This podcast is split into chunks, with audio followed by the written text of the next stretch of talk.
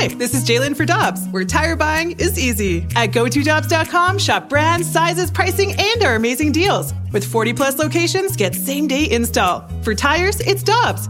For deals you can use, click on GoToDobbs.com now. When you need mealtime inspiration, it's worth shopping Kroger, where you'll find over 30,000 mouthwatering choices that excite your inner foodie. And no matter what tasty choice you make, you'll enjoy our everyday low prices, plus extra ways to save, like digital coupons worth over $600 each week. You can also save up to $1 off per gallon at the pump with fuel points. More savings and more inspiring flavors make shopping Kroger worth it every time. Kroger, fresh for everyone. Fuel restrictions apply. Is a Karraker and Smallman podcast on 101 ESPN.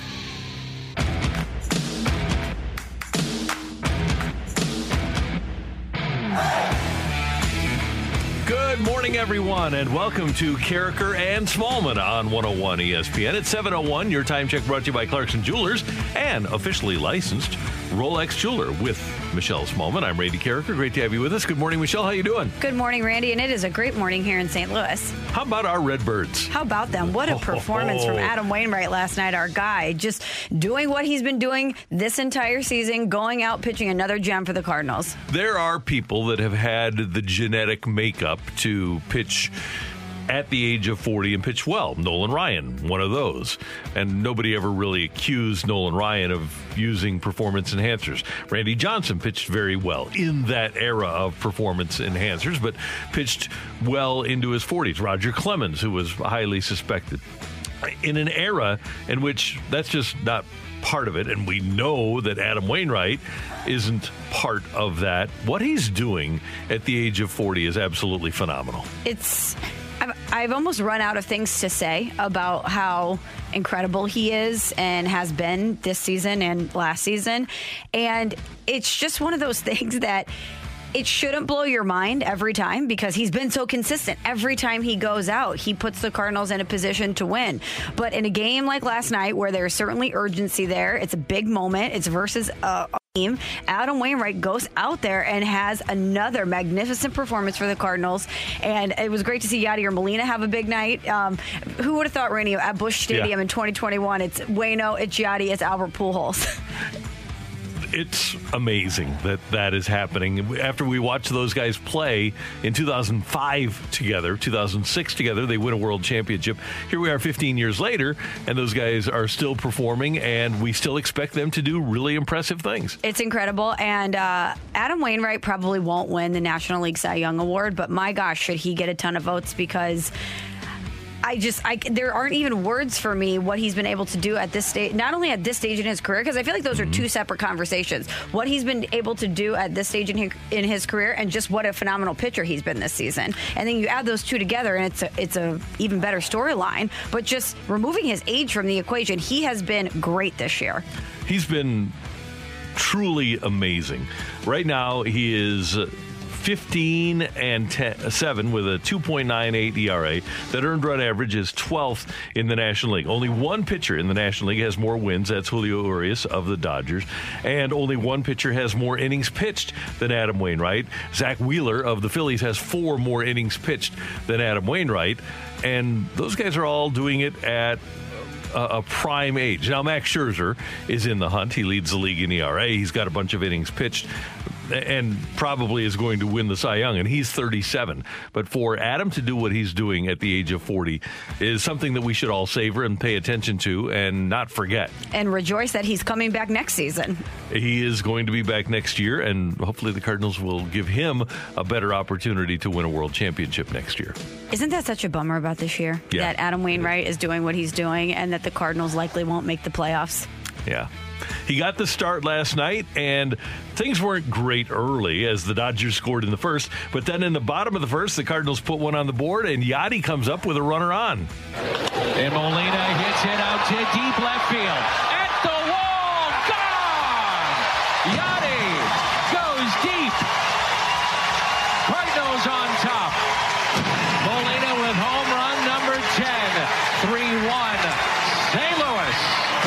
And the Cardinals built up a 5 1 lead. Things got tenuous in the ninth. Wayno going eight and a third and leaving a couple of runners on for Giovanny Gallegos, who goes two thirds of an inning to score uh, to close things out. Dodgers did score a couple, and the Cardinals win it by a score of 5 to 4. And thank goodness they got it because Wayno thought this was a game the Cardinals had to win. Yeah, I thought of today as a must-win game.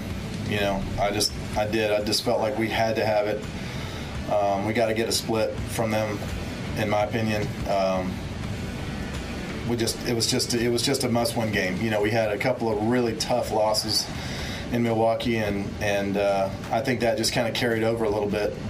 It just takes sometimes it, you know, even if you're fighting against it, sometimes it takes a couple days to get over a very very tough loss, un- unfortunately. And um, you know, we tried not to. We we tried to pump ourselves up and and uh, you know sending out good messages and all that kind of stuff, but. You know, Max was tough the first game. He was going to be very tough. You know, he's been he's been uh, lights out since he went over there, but really all season long. So that was a tough one. But yesterday we we let a couple of chances go by, and and uh, their bullpen did a great job. But we needed today we needed to win bad. We just we just did. You know, it was a big game for us, and hopefully we get a little momentum going forward a big game, a must win game, a game where the Cardinals need to stop the bleeding, a game where the Cardinals need to start to get some momentum rolling. And Adam Wainwright delivers. Sound familiar? Because it certainly sounds familiar to me. Um, but he's absolutely right. This was a must win game. The Cardinals still three and a half games out in that wild card hunt. Every game right now is a must win game for the Cardinals. But at the end of the game, Randy, I didn't know if Mike Shildt, Mike Maddux were going to leave Wayno in when he started to get in a bit of a jam in the in the ninth. And when they took him out and the camera kept going to him at almost mm-hmm. every pitch, I felt the same anxiety that he did. I felt the same stress that he did. I wanted the Cardinals to win so badly because I did not want Adam Wainwright to not get that game. No, he every time he takes the mound and pitches the way he does, he deserves to get the victory. And here's where the Cardinals run into problems, Michelle, is that the Reds lost last night, the Phillies lost last night, but the Padres rolled the Angels. They were up 8 to 1, hung on for an 8 5 win. So the Padres remain three and a half ahead of the Cardinals, as you mentioned. So even though the Redbirds do pick up ground on Philadelphia and Cincinnati, they don't pick up any ground in the race. And it seems like every night one of those teams ahead of the Cardinals is winning. And the Cardinals do have games with the Reds and with the Padres, so they still control their own destiny, at least in terms of the loss column. But there's always going to be a team, it seems like, that is going to win, that's in the wild card race that's ahead of the Cardinals. They just need to go on a bit of a streak here. That'd be unique for this year. It would be unique for this year, but We've seen bigger rarities happen with the Cardinals down the stretch, but they just, to your point, need to control their own destiny. All these other teams keep handling business. They're good teams. They're in the hunt for a playoff spot. They're one of those teams is likely going to win every night, and so the Cardinals just need to go out there. Hopefully, Adam Wainwright was right, and that this does provide a little bit of momentum. They, if they could win this game today and split this series, and then go out and handle the Reds and the Mets before they face the Padres. I mean, they can do it. Uh, do we believe that they can? That's a different story. But they they do have a lot of their own fate in their hands. On the flip side, a couple of days ago, the Dodgers had tied the Giants atop the NL West. The Giants become the first team this season to sweep a series in Colorado. They win yesterday, coming back in the ninth inning to knock off the Rockies. And the Giants now have a two game lead over the Dodgers. And in that division, the, I believe the Giants and the Dodgers are done in terms of playing each other. So the Dodgers are going to have to get some help now because the Giants, I, I, I thought the Giants would go away. They aren't going away. I think most people assumed that it was maybe a, a burst of great play and that they might fade at some point, but they have mm-hmm. not. They had, they're the biggest surprise of the season for me. They are, and they've got three at Chicago coming up now. Then they get the Padres at home for four. Go Giants. Then they get Atlanta at home for three. Then they go to San Diego for three. Then they have to go back to Colorado for three more. The Giants do before wrapping up with series at home against Arizona and San Diego. Jeez. So the Dodgers better be in pretty good shape in those in that last week in those last six games because Go, yeah. the Giants are not going to lose more than they win against Arizona and San Diego at home. So after today, it's go Dodgers. Yeah, it is. Emily, would you like the Dodgers' remaining schedule? Sure. Um, they play here today. They go this. Yes, they have. they, they play here today. This weekend, they are at home against San Diego. Then at home against Arizona, they have three games there. Uh, they go to the Reds for three games, the Rockies for three games, the D backs for three games. Back home to end the month for uh, a three game series against the Padres, and then a three game set in uh, October against the Brewers. Oh wow! And the those teams both could be battling for the home field in the playoffs. Dodgers still might be battling for well, at that point, I don't know if they'd be battling for the top spot in the wild card or not. The- the- They're going to if they aren't the division champions, they'll be the home team for the wild card. Brewers' Yeah. magic number is 10, by the way. This is really remarkable. And the Giants have the best record in baseball. Yesterday, baseball inducted four new Hall of Famers, including former Cardinal Ted Simmons. And Ted Simmons is, as we all know, a smart guy, mm-hmm. thoughtful guy. Mm-hmm. And for those of us that are kind of tired of what baseball is right now, Ted Simmons says, hey, there's good news on the horizon. For those of you who are concerned that our game has changed, it has. Strikeout, walk, homers today is pretty much what you get. But our game can change back. And eventually, another George Brett will surface. He'll hit 360. He'll homer 40 times. He'll drive in 160 runs. He'll strike out 75 times. He'll walk 100 times. His on base percentage will be 420. Our game is fluid. Hitters will begin to beat the defensive shifts, and the pendulum will swing back. Game evolves. It's just a matter of time. And then everybody clapped because that's what they want. Yeah. I was going to say, uh, I appreciate those words, and can that happen sooner rather than later? yeah, me too. It'd be great. Yep. Larry Walker with a great speech. The other, other former Cardinal that went in yesterday, Derek Jeter, honored by the Hall of Fame with his induction, and former Union Chief Marvin Miller, who was represented by Donald Fehr, his successor. And it really was a great day in Cooperstown. All right, we're off and running here on 101 ESPN. Coming up tomorrow, a great honor for Jay Delsing, our friend and host of Golf with Jay Delsing here on 101 ESPN. Will join us to talk about it next on Karraker and Smallman. We're right back to the Karraker and Smallman podcast on 101 ESPN.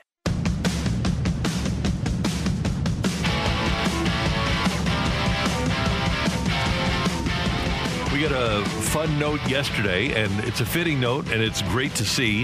Pairings released yesterday for the Ascension Charity Classic at Norwood Hills Country Club, and the official tournament starts tomorrow. You can go and watch Pro Am activity today. Just go to ascensioncharityclassic.com and get your information and get out there. But when pairings were released, Jay Delsing was paired with Corey Pavin and Steve Pate, his college teammates. And tomorrow, Jay Delsing, our Jay Delsing, is going to hit the first shot in Ascension Charity Classic history at 8:10 a.m.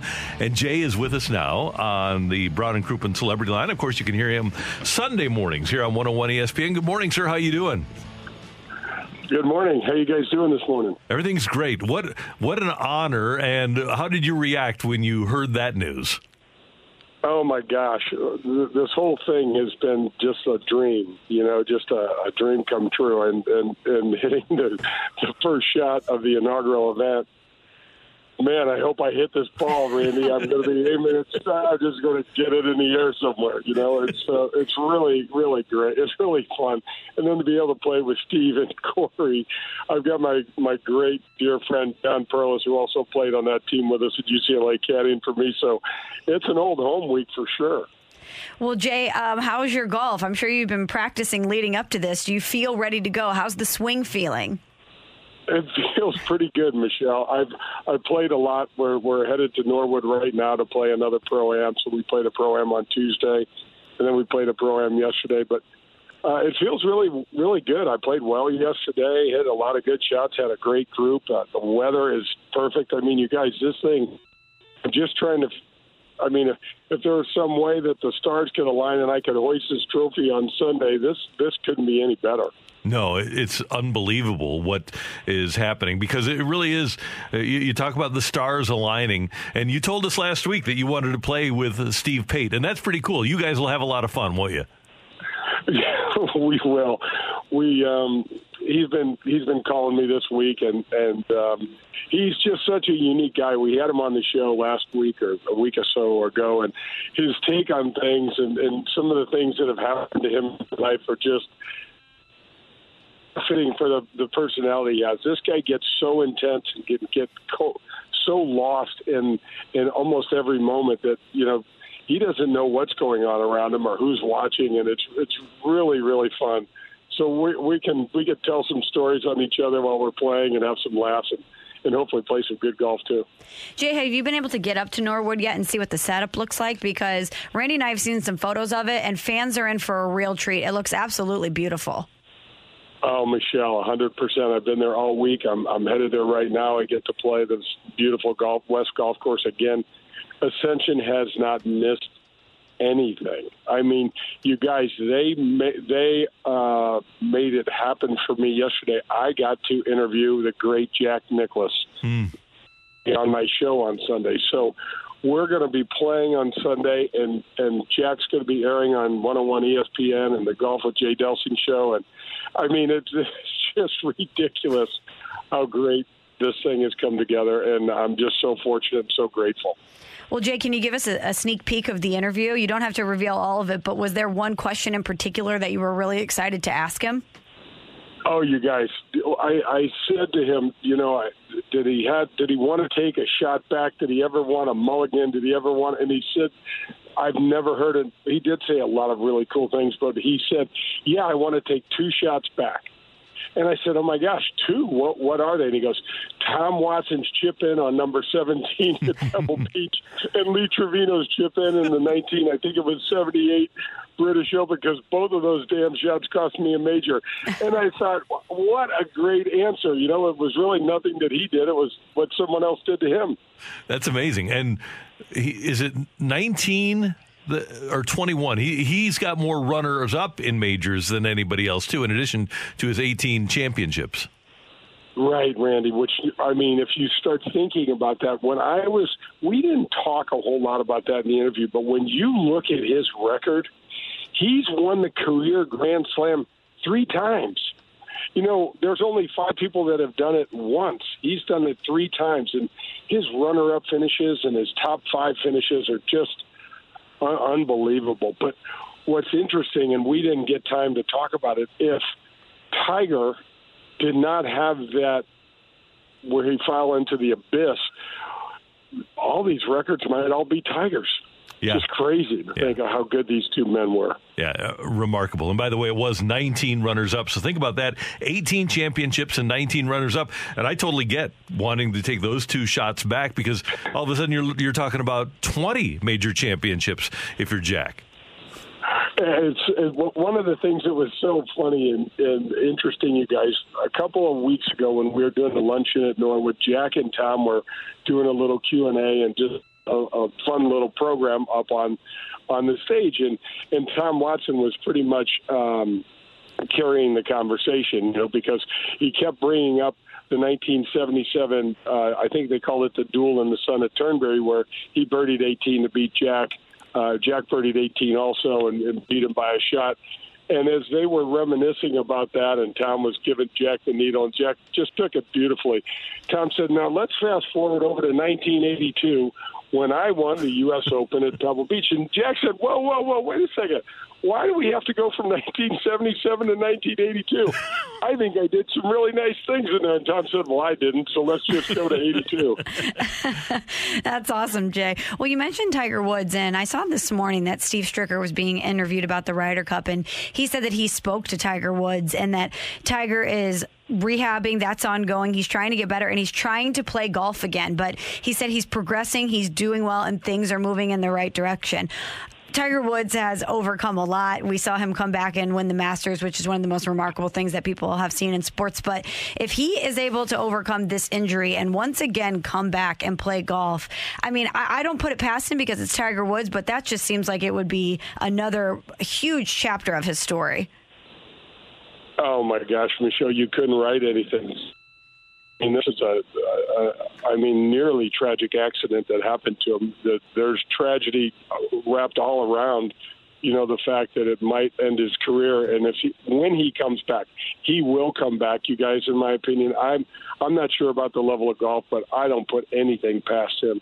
It would be the most incredible way to end uh, a phenomenal career. And if he could win again, which I know is a gigantic ask, but if he could win again, um, that would give him the all-time uh, win total on the PGA Tour because right now he's tied at 82 with Sam Snead. So there's a, and I can promise you that's getting him out of bed in the morning. I know this guy, and he's incredible. Hey, Jay, before we let you go, you grew up a North County guy, and that area just northeast of Norwood Hills Country Club, they've had some tough times over the last decade or so. From that perspective, what does the Ascension Charity Classic mean to you when you look at your life and what this tournament can do for an area pretty close to where you grew up? Well, Randy, that's the really emotional part for me because this area is it's taken hits. It's uh, there have been, you know, the Michael Brown thing happened probably no no more than a mile from Norwood, and this is the area that I spent so much of my youth driving back and forth from our little house in Glasgow Village to Norwood, and to to have this money be directed there is. Oh man, it's so important. I mean, our city, we are all connected. We're only as good as you know our weakest link, and we we need to get this stuff handled, and we need to take um, to take care of situations that need to be taken care of. And I'm I'm really hoping that this um, this event and this money that we're raising will help develop some leadership up here in North County, and and so that we can get the the help in the hands of the people that can really, really make a difference for the families that are struggling up here. Well said. And we are so thrilled for you that you're going to be taking the first shot in the history of the tournament tomorrow morning at 8:10 and we advise people to get out there, get your tickets at ascensioncharityclassic.com. By the way, in the pro-ams so far that you've played in, have you played with that guy who says, "Oh yeah, I, I could have played on the tour," or at least he acts like he could have played on the tour? Have you you don't have to name any names. No, I didn't. Yesterday uh, on Tuesday, I played with four delightful women from the Emerson Corporation. You know, they're the presenting sponsor. The girls were great. They they were so conscientious. They played so fast. I'm like, girls, slow down. We're, you know, we got a couple of holes open. I could barely keep up with you. And then yesterday, I played with three just great guys. It, it was a terrific day, and everybody was nervous as hell, and balls were flying every direction. We had a blast. Well, have fun today, too. Jay, thanks for the time, and have a great tournament. We'll see you out there. Yep, and hide behind a tree, guys. Will do. All right, take care. That's the great Jay Delsing joining us on 101 ESPN. What a great final question from you, Randy, because I'm sure there's so many people that will get in that position and be like, yeah, if only I didn't have that knee problem in college, I, I could have played on the tour. And some people, uh, the, the ones that are really good won't tell you. They'll they'll be in a pro am and they'll say, "Yeah, I'm okay," and then they'll just shoot lights out. Right. So it's it's the people like me that say, "Yeah, I'm I'm really good, but I'm not. I'm terrible." You're not terrible. Well. I don't know. Hey, uh, later on in the show, we're going to be giving away Chris Stapleton tickets. We are. Stapes is one of our guys. Uh, Randy big, loves Stapes. Oh, Stapes is one of my, one of my all time favorites. Yeah, yeah. He's, he calls me Karak, and I call him Stapes. Anyway, we're going to have a phrase that pays today. And it's going to be three words. You have to collect one word in the seven o'clock hour, one word in the eight o'clock hour, and one word in the nine o'clock hour. And then at nine thirty, we're going to give away these tickets for the Chris Stapleton concert. Michelle, what is our first word? Of the phrase that pays. You want to give the sounder, Randy? Because oh, people need to listen we, for the sounder. We got to find. Thank you. Now it feels official. Okay, the first word and the phrase that pays for Chris Stapleton tickets. And these were tough tickets to get. Mm-hmm. And they're going for hundreds of dollars. So we could get you tickets for free. The first word is whiskey. Whiskey. Okay. Keep that in mind. And listen throughout the morning for the phrase that pays on 101 ESPN. Coming up, Greg Amsinger hosted the MLB uh, Hall of Fame ceremony yesterday on MLB Network. And we're going to join, we're going to be joined by Greg next on 101 ESPN. We're right back to the Karraker and Smallman podcast on 101 ESPN. One, two, three,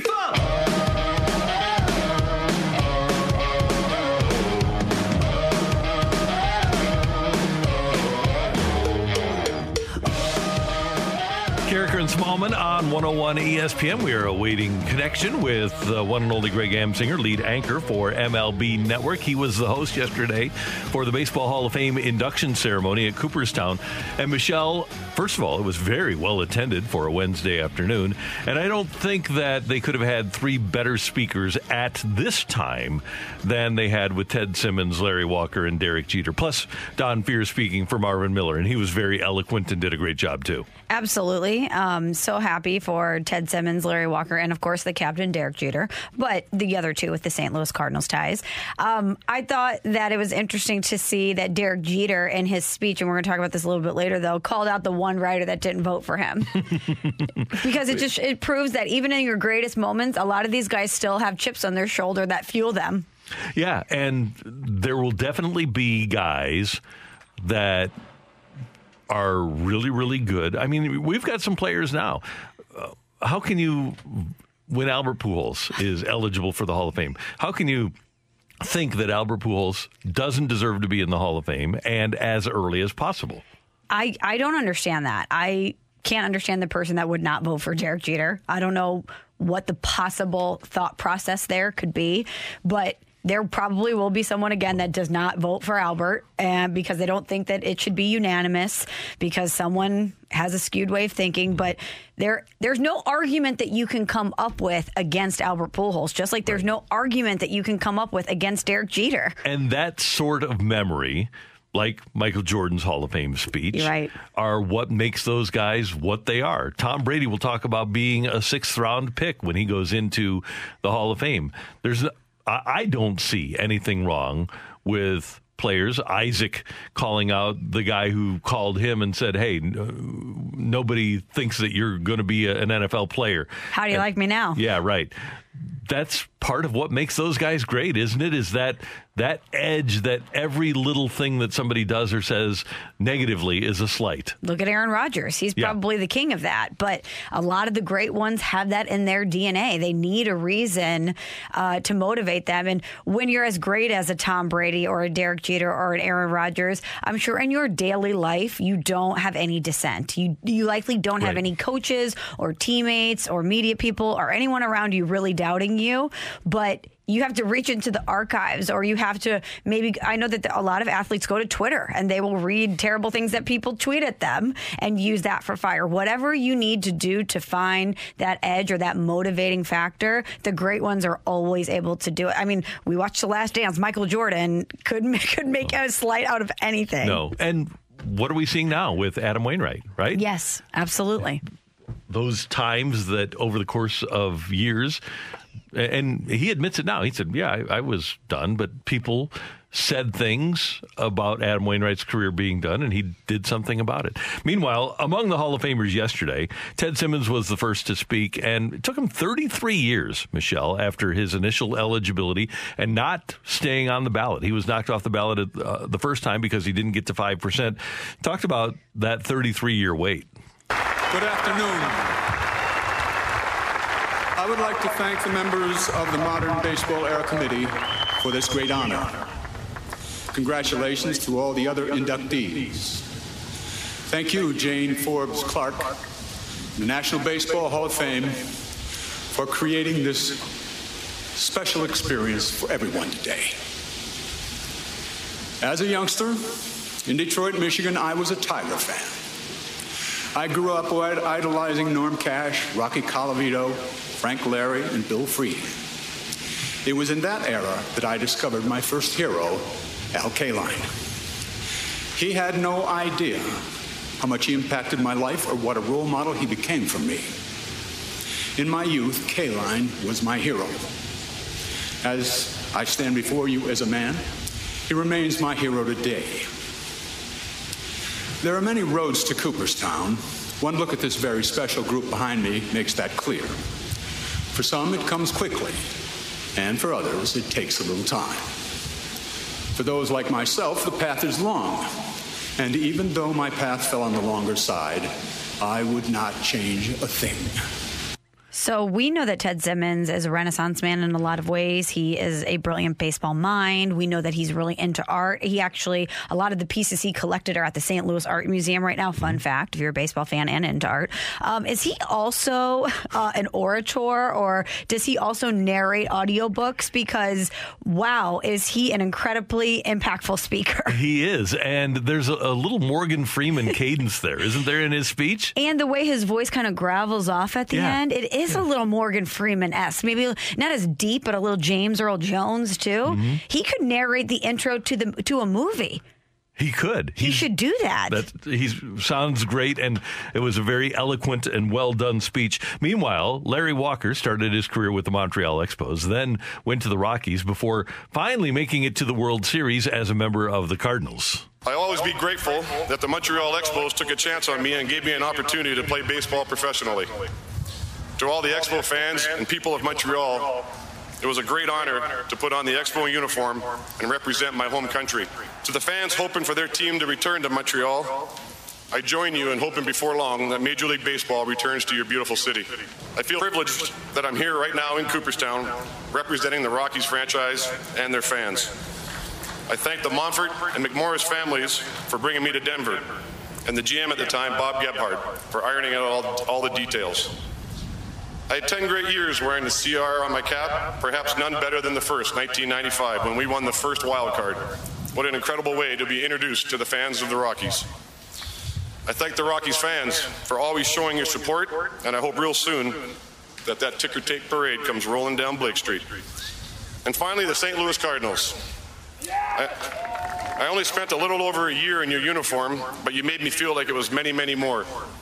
It was a thrill every time I wore the birds on the bat jersey and every time I took the field in front of that sea of red. Thank you, Cardinal Nation, for welcoming me into your family. Well, first of all, don't count on that World Series parade down Blake Street anytime soon. Oh, but it's cool that a guy that was here for a year and a half feels like this was home. and talked about the sea of red welcoming Yeah. him at the games. Hopefully, and now it's red seats, but still. still a sea of red. Still see I still red. Yeah. But we need to get back to that, right? We we need to get back. Well- I don't know how we do that as as a community, but I miss that too, and that's the reason that people love to play in St. Louis. Mm-hmm. Is exactly what Larry Walker said. I wasn't even here that long, and it was that impactful and memorable for me. And you guys welcomed me in.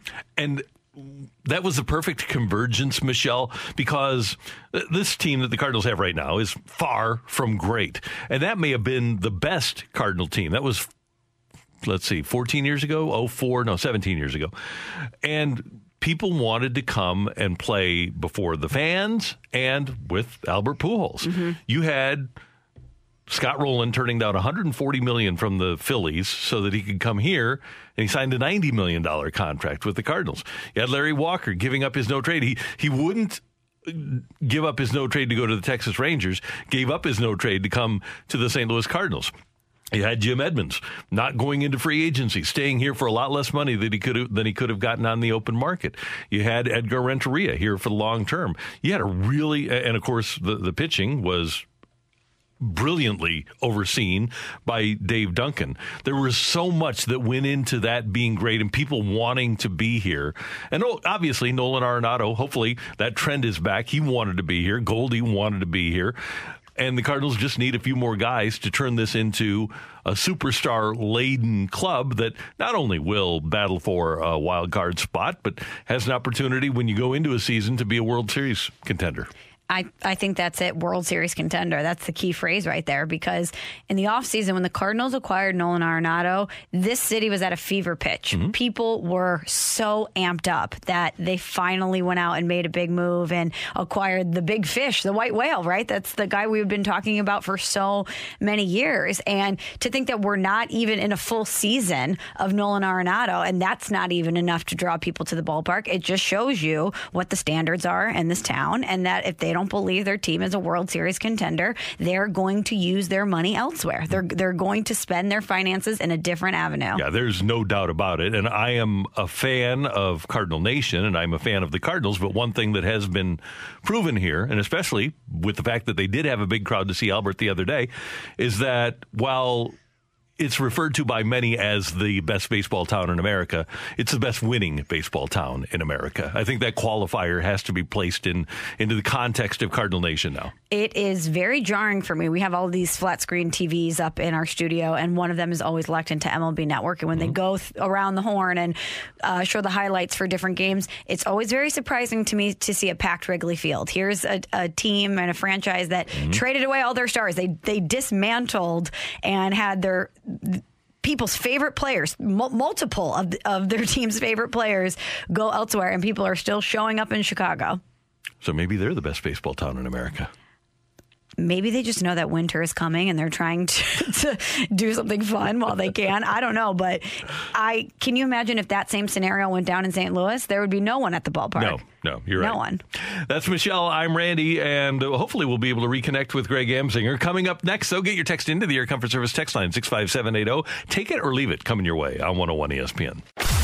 We're right back to the Karraker and Smallman podcast on 101 ESPN.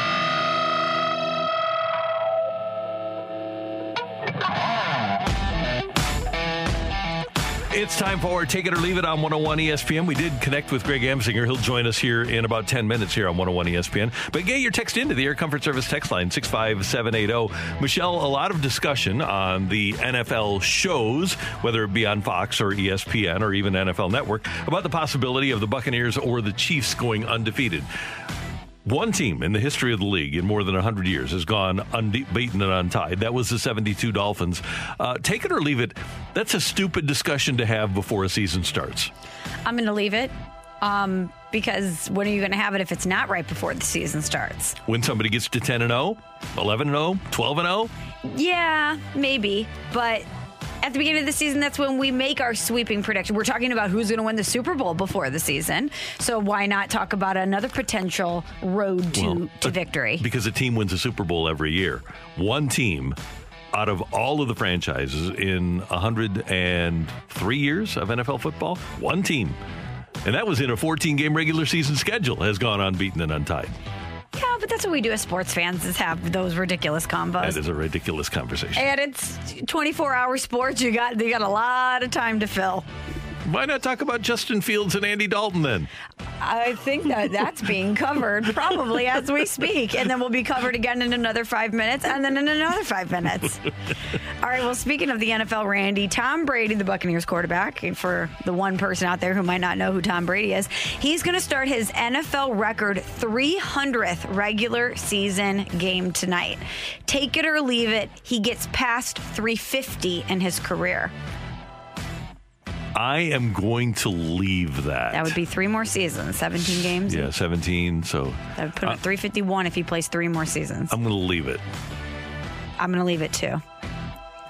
But I could definitely see him playing this year and one more year. I could definitely see that too. and I don't know how big that drop off is, but I, I just am not necessarily counting him out. I don't even think it's a ridiculous question to ask because until we see a drop off, I'm just going to assume he's going to keep playing And that record will not be broken. ever. All right, Michelle, what do you have on the text, or uh, Emily rather, what do you have on the text line for us? From the 314, take it or leave it, there will be an NFL team that will lose 14 or more games this season.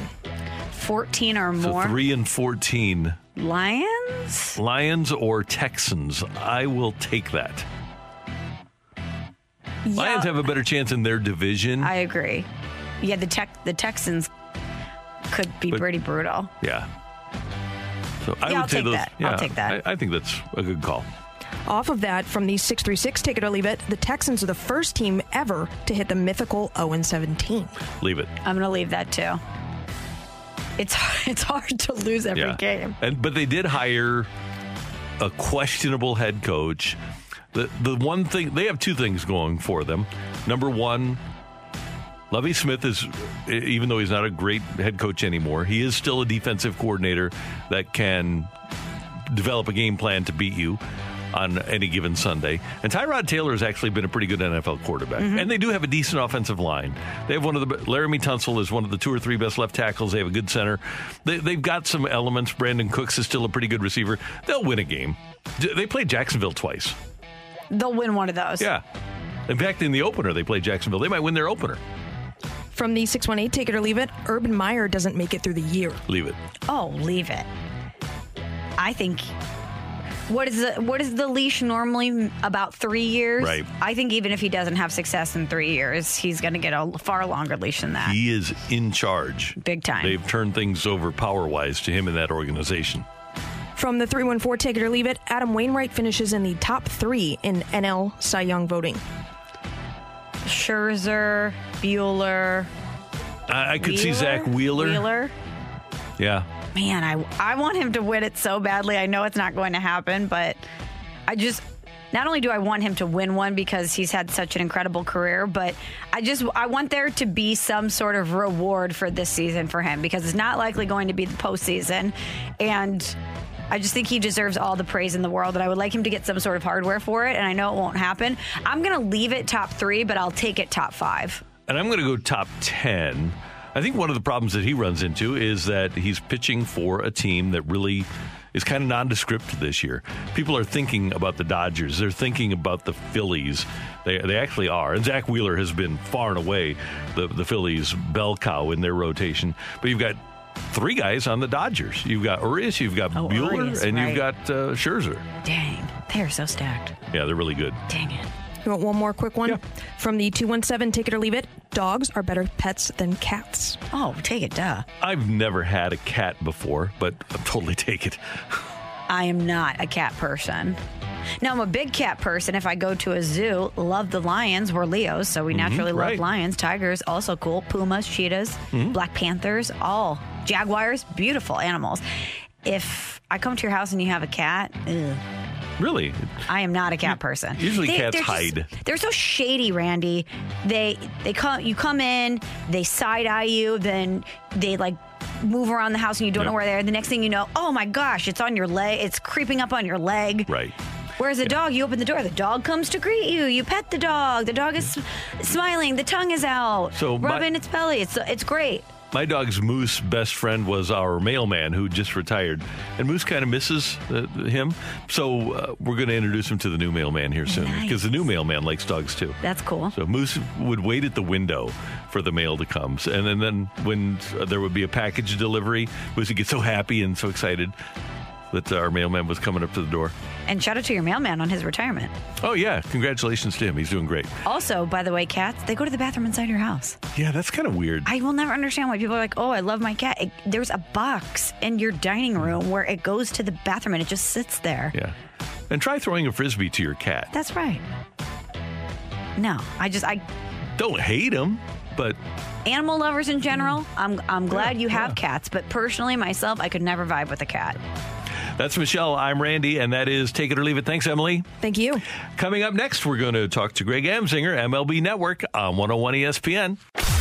We're right back to the Karraker and Smallman podcast on 101 ESPN. Let's head to the Brown and Crouppen Celebrity Line, and it was a long day for Greg Amsinger and a long night home in the pouring rain and got home late, but is kind enough to join us here on the Brown and Crouppen Celebrity Line on 101 ESPN. You didn't have to do this. We appreciate going to the trouble, though. How you doing? Uh, my dog ate my homework, Randy. Uh, I'm so sorry. I am late for class. I hate when I it reminds me of my days at Lindenwood. I was late to every class. I just awful. I try not to be like that anymore now that I'm a professional. But I will say, um, I, I would be sad if I missed this because I look forward to chatting with you guys every week. Well, Greg, we look forward to it too. And it's okay that you're late because from what I've learned about Randy, he didn't even go to class. So late is better than missing it. Now, the legend of Randy Karraker, like everyone knew he was the superstar radio guy. This is what I heard. And he was treated like Larry Bird at Indiana State. Like he showed up first day, got the syllabus, showed up for the midterm and the final. That was it. I did show up for those, so I, will I'll take credit for that. Hey, yesterday was so cool, and let's start with the St. Louis Cardinal Ted Simmons because I thought he really hit the hit the tones well with his speech. And Michelle and I were talking and listening to a portion of his speech here. What a great public speaker! I, was captivated. I, I was sitting there watching this man outperform Clint Eastwood. Like I don't think Clint Eastwood could play Ted Simmons in a movie of Ted Simmons when Ted Simmons was giving his Hall of Fame speech. It wouldn't be as good. He had so much power up on that stage. I thought my friend Tom Verducci said it best. His speech was an ode to baseball. It, it was bigger than just himself. It was really like reminding people everything comes back. The pendulum will swing back. There will be baseball players who hit the ball away from the ship. I thought that was just a beautiful thing to say because there are so many baseball fans that are sitting in that crowd. If you made the trek to Cooperstown, you are a baseball loyalist and you're going to love that sport for the rest of your life. And you probably loved it for decades. And you might wonder where the game is now compared to where it was when you fell in love with it. I thought what Ted Simmons did was powerful and needed and one of the best performances. And honestly, I've been doing this since 2009, going to induction weekend uh, in Cooperstown. It was one of the most beautifully delivered speeches I've ever seen. Well, outside of that, Greg, what was your favorite moment from the festivities and the coverage yesterday? Well, when Donald Fehr said, uh, "Let me remind you why why we're here today," and the crowd started chanting, "Derek Jeter." Donald Fehr.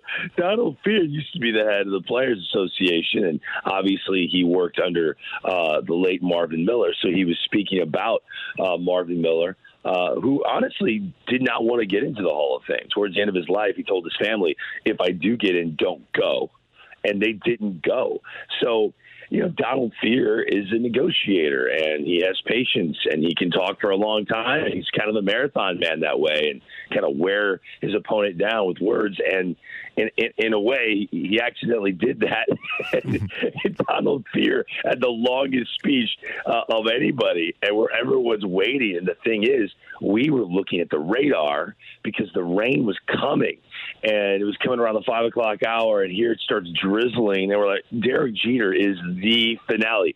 He's the main event. Let's get to Derek Jeter. Wrap it up, Don. Let's go. and to hear all the fans go, Derek Jeter, that that made me laugh a lot. And the the Derek Jeter speech was quintessential Jeter, wasn't it? That was just who he is, who he was throughout his career. Rainey, I got to tell you, you know, I've interviewed Derek many times in my career, and I always sat there wondering myself, I know he's wildly popular, and I, knew he was a pretty good student in high school. His dad was a college professor. What made Derek Jeter qualified to be a CEO of a Major League Baseball team? Like, why is he qualified? He never went to college. I, just, I didn't get it, right? I didn't get it. And then I watched that speech, and I was like, oh, I get it. uh, now I get it. Everything he did was completely in control. He he never submitted his speech. He was the only Hall of Famer to not submit his speech uh, to the Hall of Fame, which they want everyone to do. He used bullet points, and you could just see his command. He was in complete control of that stage. Uh, he it was effortless the way he went in and out of all of his topics. I, I, I looked at Harold and I go, man, I can't take my eyes off this guy. For for years, for twenty years, he was the big fish in media. He was. If you could get a Derek Jeter interview, there wasn't a bigger interview in baseball, and he mastered the fifteen to twenty second soundbite. Mm-hmm. So so you never got more than that. He never answered anything extra to your, your question. It was literally the bare bones. And you always wanted more. And to see him get up there and talk for 15 to 20 minutes, giving you everything he's got, I, I couldn't take my eyes off of it. He was so smooth, so in control. I looked at Harold and I go, in, in a world of followers, that word is different now than it was 20 years ago. In a world in a world of followers, my goodness, is it addictive to look at a true leader? Like that to me, he is a leader. We everyone mm-hmm. use the word champion, but it's a it's a team sport. I get it, but a true leader, and I love what Tom Verducci said. He's the leading man. He is baseball's leading man, and he reminded us all again why he is yesterday. Another guy that I put in that leader category, Greg, is certainly Adam Wainwright, who had another masterful performance for the Cardinals yesterday. Pitches into the ninth, allows seven hits, strikes out four, no walks. He's eight and one in his last nine starts, and even though he's not going to win the National League Cy Young Award, he's certainly in that conversation. you know, and, and not only that, but I brought this up yesterday on the set covering the Hall of Fame. And there's something about Hall of Famers they they age well. You know, Larry Walker's last two years, I know they weren't full seasons in St. Louis, but he aged well, man. I mean, his OPS is ridiculous, on base over 360. I mean, he was a really good player at the age of 38 there's something about veterans who age well and they're connected to the Hall of Fame. If he could do this, I know this is outlandish, but if Adam Wainwright could do this two more years, if he enjoys pitching and he wants to compete and say next year's not his last year, I don't think one more year like this would change the Hall of Fame voters' minds. But if he ended his career with two similar seasons, which I know is a very difficult thing to do, he could Mike Mussina his way into the Hall of Fame. Mike Mussina famously won 20 games for the Yankees and hung it up. Adam Wainwright, I'm just telling you, I believe if he had two more seasons like this, could pitch his way into Cooperstown. That would that would be great. That would be a, a, massive thrill. Meanwhile, Greg, here are the Giants at 40 games over 500. They've had the best record in baseball for a long time. Uh, I've kind of become a believer. Are you a believer? I can't be, Randy. I I, I can't be, and I, I, I and I want to be. And I sound like I'm a hater. I, I never wanted to be a hater of any sports team in the world. Like even when the Cowboys were good, I was like, yeah, this Jerry Jones guy's not so bad. I like Troy Aikman, but uh, this Giants team, to me, if I'm being honest with you, okay, and this is a horrible thing to say, but I believe it's the truth. I'm just speaking my truth to you, Randy. Would you be shocked a year from now? If eight of these guys were DFA'd. No, and here's the thing. yeah, that's my point. That's my point. And, and, a lot of them have been DFA'd, by yes, the way, many times in their career. Yeah. So I, if I if I named any other playoff team and I asked you, hey, would you be shocked if eight members? That's a lengthy list of players. Eight is a lot. If, if I, any playoff team you want to pick, eight guys could be DFA next year, would that be something that you would think is outlandish? You'd be like, whoa, there's no way the Dodgers would DFA eight of their guys. Or there's no way the Oakland A's would DFA eight of their guys. You look up and down the roster, there's too many good players. You can literally say that about the Giants. So I, I they they'll get to the playoffs, and that's an awesome thing. Do I think they're going to make a dent in October? No, I don't. And I, I, I sound like a hater, but I'm just speaking my truth. I am. And here's the thing if you put blindly the, the healthy Cardinal roster next to the healthy Giants roster, you say, well, the Cardinals are clearly better when you look at that list of names compared to the Giants, yet the Giants are 40 games over 500. 40 games. Think about that. They're 40 games over 500. This Logan Webb kid, who's been their best pitcher in the second half of the season, I, I wanted to watch an entire game that he pitched. Okay, I, I was I got to see something to make me a believer. He's good. He's good. Like six one, two twenty. Um, throws like 93. He's a pitch to contact guy. I mean, it's it's it's nice. I mean, Anthony DeSclafani was is a nice pitcher. Um, Alex Wood has always been kind of funky. Uh, Kevin Gausman's clearly got the best stuff in the rotation, um, but he's bounced around an awful lot. Jake McGee, what a wonderful guy. Looks like he's got a hanger in his jersey because he's got the broadest shoulders in the history of baseball. uh, but he, yeah, apparently he's an all-star closer now. I, I just, I'm sorry from the Slaters and the Duggars and the and the Dickersons and the Solanos. like, I'm sorry, I just can't. I cannot believe this team will represent the National League in the World Series. I, I just can't. And by the way, one fun fact for Cardinal fans: 44 games this year for Dominic Leone, a 1.55 ERA. Why do you do that? Why do Yeah. you do that? well, he, he he pitched in 40 games in a season for the Cardinals once. Now, the ERA was 5.53, but still. Jeez, Randy. Um, all right, Greg. Well, we know that Yadier Molina is coming back to the Cardinals. Adam Wainwright this week had a video uh, post pushing out his intent to return next season as well. And after this series versus the Dodgers, I'm starting to get on your side, Greg, about that one last dance idea with Wayno, Yadi, and our old friend Albert Pujols. Uh, and you're not alone. The Athletic threw that out there like they were breaking news, and I was smiling while I read it, going, "Come on now! If you guys listen to any St. Louis sports talk, especially my friends uh, Michelle and Randy, then you would know that this has been thrown around for quite some time." Uh, I, look, it, I, I saw what I saw when Albert came back. Okay, and I, I, I talked about it in length with you guys. The St. Louis was, you know, the girl that got away and I think if he could go back and do it all over again, he would have never left St. Louis. He appreciates people that appreciate him. And St. Louis will forever be in love with Albert Pujols for what he did for 11 years. So it didn't end well. If it ended well in Anaheim, um, I would probably not be as passionate about this idea, but it didn't end well. And, and, and Albert Pujols is one of the greatest right-handed hitters in the history of the game. He's done everything on his own accord, and he follows his own path. And I think he wants to end it well. I think he wants standing ovations to end his career. He doesn't want to get designated for assignment. He he wants he wants the Willie McGee treatment every time Willie McGee came back in the last year, standing ovations, and members of the Pittsburgh Pirates who are 24 years old are standing there going, "This is a fourth outfielder. Why is he getting standing ovations? He's hitting 220. I don't understand." That's what St. Louis does, and that's what Albert's going to want. And uh, him and Yadi and Wayno going out, unless Wayno wants Cooperstown because he's pitching like a Hall of Famer this year. That he could he could throw the whole idea I had out of whack. Yeah. By the way, Albert with a 971 OPS against lefties. So if you have him as a right-handed DH and a, and we will have the national the National League DH next year, as you've mentioned many times, and then you get a complement for him to be a left-handed DH. Yeah, I'm, I'm all for that. You are because it sounded like Dan wasn't for that. I don't think Dan McLaughlin liked that idea. How could you not, Dan?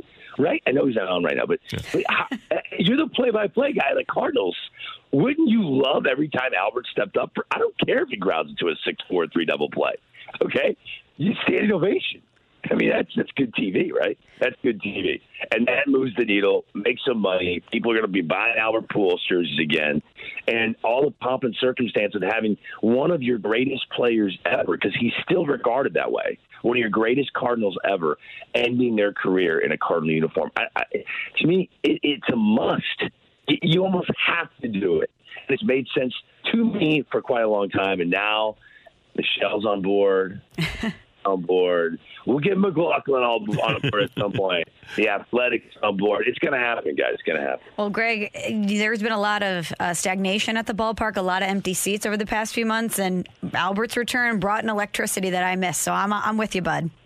Good, good. And, and look, I know I throw a lot of stuff against the wall. I know I do. I, I, I learned it from my dear friend Harold Reynolds. Um, so when it sticks, when it sticks, then you just celebrate that. You don't ever talk about the stuff that didn't stick. You only talk about the stuff that did. And I think this is really going to stick. Greg, we appreciate so much that you took the time to uh, be with us this morning because, uh, hey, I know you're worn out. And uh, have a great day, and we will talk to you soon. Uh, you guys are the best. You always put me in a good mood. I look forward to next week. Uh, thank you very much. That is the great Greg Amsinger, the lead anchor for MLB Network, and of course, a product of St. Louis and the Lindenwood University, joining us on 101 ESPN. Coming up, the NFL season starts tonight. Five NFL predictions for Randy and Michelle on 101 ESPN. We're right back to the Karraker and Smallman podcast on 101 ESPN. All right. The NFL season starts tonight here on 101 ESPN. Cowboys and Buccaneers pregame at 6:30. Tom Brady and the Bucs going for back-to-back championships, and the Dallas Cowboys trying to get to the Super Bowl for the first time since the 1995 season. Good luck to them. and uh, as we head into the season, we have some predictions. Question number one Who is your surprise team? Okay, I'll go first here, Randy. Okay. So, my surprise team, and it's funny to even mention this franchise as a surprise considering their dominance over the past few decades. But my surprise team is the New England Patriots, who are coming off a 7 and 9 season. They were 27th in offense, 15 in defense last 15th in defense last year. But Bill Belichick, he doesn't like to not be great. So, they had a very aggressive offseason. They spent $159.6 million over the course of 9 days. They revamped revamp their roster. They have their guy and quarterback Mac Jones. He seems to be ready to go and getting a full grasp of the playbook. As we know, they moved on from Cam Newton, and it just seems like they might be much better than people expect them to be, especially if Mac Jones is the player that they're anticipating he's going to be. And I think Bill Belichick, he's always motivated to win, but after Tom Brady left Foxborough and goes to Tampa and wins the Super Bowl in his first year outside of New England, and then the Patriots don't make the playoffs, he is more motivated than ever to be good. So the Patriots are my surprise team. Uh, Michelle, mine is the Arizona Cardinals. The Arizona Cardinals were on the precipice of the playoffs last year, finishing eight and eight. Kyler Murray continues to grow. The Cardinals in free agency added J.J. Watt to their defense. Chandler Jones has returned, so they'll have two of the best pass rushers over the last half dozen years playing on the same defensive line. Isaiah Simmons has an opportunity to grow with one year under his belt.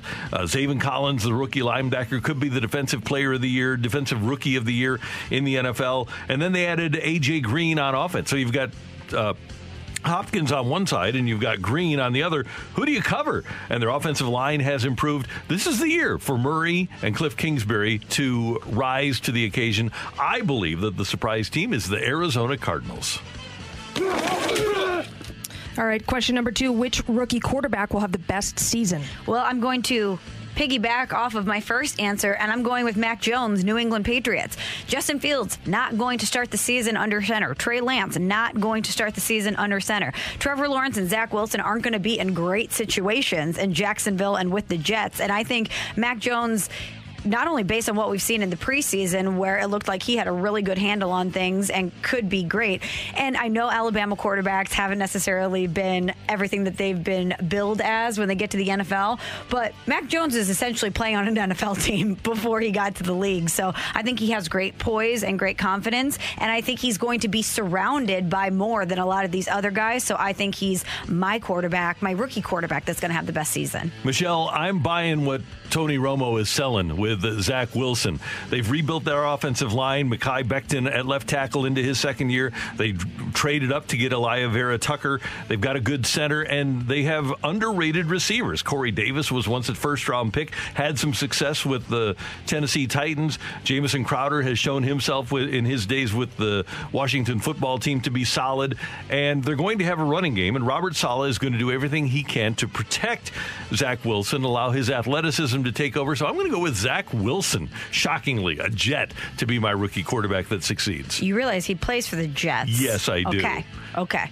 I also believe in Tony Romo. However, I do not believe in the Jets. Fair enough. Just telling you. Which quarterback that moved during the offseason will be the best?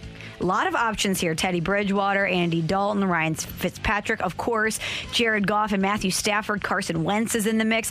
But if I'm putting my money on one of these guys, Randy, to have a better year than he did with his previous franchise, I'm going with Sam Darnold, who was in fact ruined by the New York Jets, which is why I'm not choosing Zach Wilson for the previous category. I think that he is set up for success, or at least more than he was in New York. He has uh, Matt Rhule as his head coach. Joe Brady has a creative offensive system. He's got more weapons. Christian McCaffrey's coming back. He's the highest paid running back in the league. We know what a weapon he is. He's got DJ Moore, Robbie Anderson, Terrace Marshall, the rookie, the second round pick from LSU, is emerging as a pretty good third option for wide receiver. And they have a pretty favorable schedule to start the year. They're playing the Jets, the Saints, the Texans, the Cowboys, the Eagles, the Vikings, the Giants, the Falcons before they see the Patriots week nine. So I think he might be able to get on a little bit of a roll there. I'm not saying they're going to go undefeated, but I think he'll be a little bit more comfortable um, in the beginning of the season, which is great for momentum in the second season. But it, it seems like everything you're hearing out of Carolina, and of course they're not going to diss their new guy, but Joe Brady was saying, We've got something in Sam Darnold. He's doing a great job. He's really comfortable, and we're really excited about him. And I think he's going to look like a different quarterback than we saw with the Jets. That's a great call. And by the way, they do have really underrated skill position players. You ran them down, but th- those are, are good players. A team that also has good skill position players and has built an offensive line that's one of the best in the league is the Indianapolis Colts. Carson Wentz's problem in Philadelphia was that he was the only offensive player, along with Jason Kelce, that was healthy. Didn't have his starting receivers, didn't have his running back, didn't have his offensive line. There were times last year where four out of their five offensive linemen were not in the game because they were hurt. And literally, Kelce, uh, Kelce and Wentz were the only starters available to the Eagles. Well, now Wentz goes to a place where they have a terrific offensive line led by perhaps the best guard in the league in Quenton Nelson and the best center in the league in Ryan Kelly. They're going to get Eric Fisher back. They've got an emerging wide receiver in Michael Pittman Jr. They've got a terrific wide receiver in T.Y. Hilton. And they've got a defense that will put things in a manner for Wentz that he'll be able to rely on his running game with Jonathan Taylor. They, they, can play low scoring games and they aren't going to count on him to win games himself, which is literally what he had to do last year. So I am, and oh, by the way, he's back with a coach where he was an MVP candidate until he got hurt. So I'm going to go with Carson Wentz as my quarterback on the move to succeed. Question number four Which division will be the most interesting? Rainey, I'm going to go with all our old stomping grounds in the NFC West. Hmm. You could make a really strong case for any of the teams in the NFC West to be a playoff team. You talked about the Arizona Cardinals and how you think they're going to be your surprise team. Uh, they have a pretty strong roster. They added some great key pieces, some star power to that eight and eight team we saw a year ago with J.J. Watt and A.J. Green, Rodney Hudson, and I think this is what th- season three of the Cliff Kingsbury experience. So this is the time for them to blossom. The 49ers, one of the most talented rosters in the NFL. We know that Kyle Shanahan has a, a, great grasp of his team, and I think at some point we'll probably see Trey Lance. So they're going to be a team to be reckoned with. And I also like DeMeco Ryans on their defense, their new uh, defensive coordinator. Nick Bosa is there, obviously, and the Rams acquired Matthew Stafford. That's all we'll say about them. But the Seahawks, they were 12 and 4, won the NFC West last season. Russell Wilson in the offseason complaining a lot about his offensive line, and they went out and made some moves uh, to protect him a little bit more. So you can make an argument for any of these teams. There's a lot of star power in that division, and I think it's going to be really interesting to see how this one shakes out. So if I can make an argument for any of these teams to win the division, I can make an argument for the Rams to finish last. Correct, which Thank is why we only mentioned much. that they acquired Matthew Stafford. That's all we're going to say about that. Michelle, I'm intrigued by, and I don't know if it's going to be a great division, but I am intrigued by the AFC South. Now, I've already addressed Indianapolis and the supporting cast that Carson Wentz is going to have. We know what Tennessee is, and they added Julio Jones during the offseason. Jacksonville has the first pick in the draft in Trevor Lawrence playing quarterback. And then the Houston Texans, they're going to be a story to watch all year long because of Deshaun Watson. So, in terms of pure intrigue and storylines, I'm going to go with the AFC South. And our final question Who is a guy who could be the guy? Not necessarily a guy for me because he certainly had a lot of buzz around him last season, but it's Justin Herbert, quarterback, Los Angeles Chargers for me. He had an unbelievable rookie campaign, and there's been a lot of talk about him potentially taking that next step this season and being in the MVP conversation. A lot of his teammates talking about, including Keenan Allen, saying he has he does not have a ceiling. You should see this guy, the way he communicates with his players, the skill set that we're seeing day in and day out. And I think that he, at the end of the season, we're going to be talking about Justin Herbert in the MVP conversation. I think Mm. what Josh Allen did last year is going to be Justin Herbert this year. Michelle, I hate to do this, but a, a guy that becomes the guy this year. CeeDee Lamb, wide receiver, Dallas Cowboys. And I hate for Dallas to experience any level of success or enjoyment. But Amari Cooper, great. Michael Gallup, great. CeeDee Lamb last year had 74 catches in his rookie year, had five touchdowns, 935 yards, and averaged 12.6 per reception, and by all accounts has had a spectacular training camp.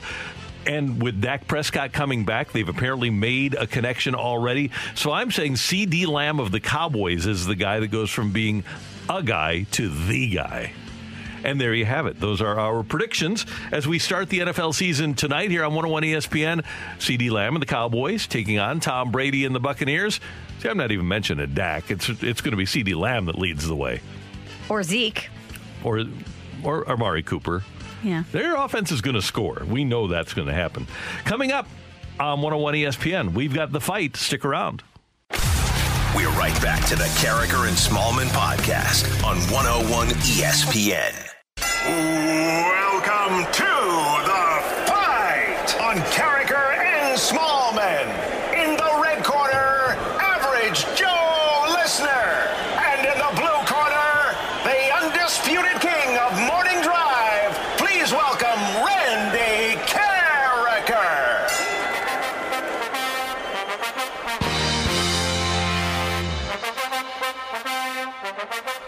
And Smallmon on 101 ESPN, and it's time for the fight.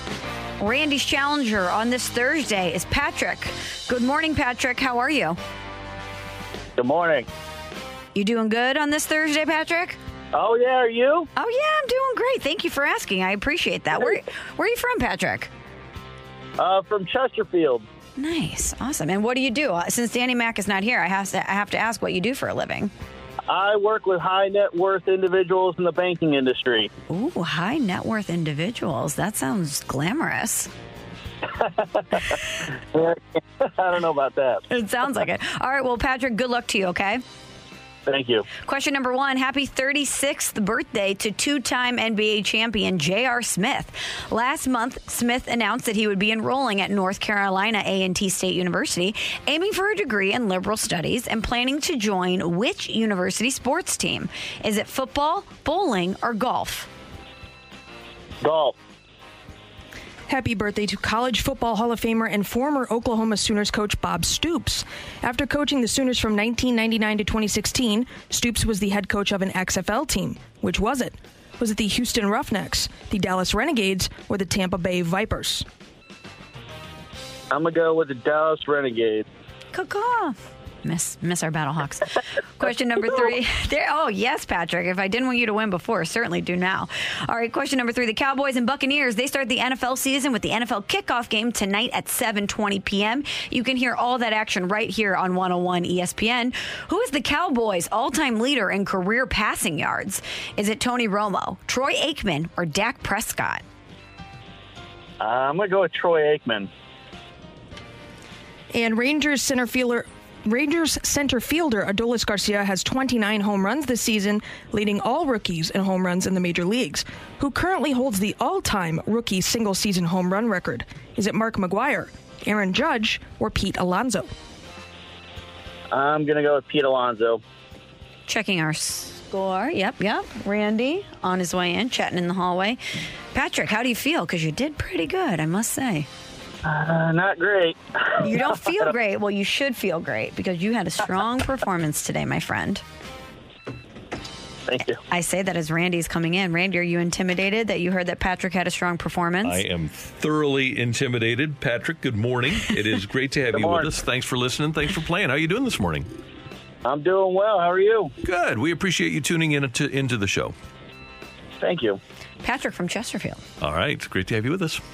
All right, Randy, you ready? Yes, ma'am. Happy 36th birthday to two time NBA champion J.R. Smith. Hmm. Last month, threw soup at a guy once. Yeah. Last month, Smith announced he would be enrolling at North Carolina A&T State University, aiming for a degree in liberal studies and planning to join which university sports team? The golf team there. Has to wear a shirt. Yeah, a golf shirt. Yeah, required. He looks great. Yeah. Happy birthday to College Football Hall of Famer and former Oklahoma Sooners coach Bob Stoops. After co- after coaching the Sooners from 1999 to 2016, Stoops was the head coach of an XFL team. Which was it? Do I have to give the nickname or can I just say Dallas? That's fine. Dallas is fine. Okay, Dallas. But give us a caw. Caw. I miss those Battlehawks. I really do. Yeah. And they only played, what, five games? Two home games? But boy, was that electric. It was great. It's uh, kind of like how we miss Will Clark. You know, he was here for two months and we loved him. I wish I was here for the XFL. Oh, And Emily. the XFL rocked. It was amazing. It was amazing. then a global pandemic ripped through and crushed our dreams. All right, the Cowboys and Buccaneers will start the NFL season with the NFL kickoff game tonight at 7:20 p.m. You of course can catch all the action right here on 101 ESPN. What else would you possibly be doing other than listening to the NFL season kickoff tonight? Randy, who is the Cowboys' all-time leader in career passing yards? All time leader in career passing yards for the Cowboys, I believe, is one Tony Romo. And Rangers center fielder Adolis Garcia has 29 home runs this season, leading all rookies in home runs in the major leagues. That hurts, doesn't it? Yeah. Who currently holds the all time rookie single season home run record? I believe it is still Pete Alonso, the former, uh, well, he's still a New York Met and home run derby champion.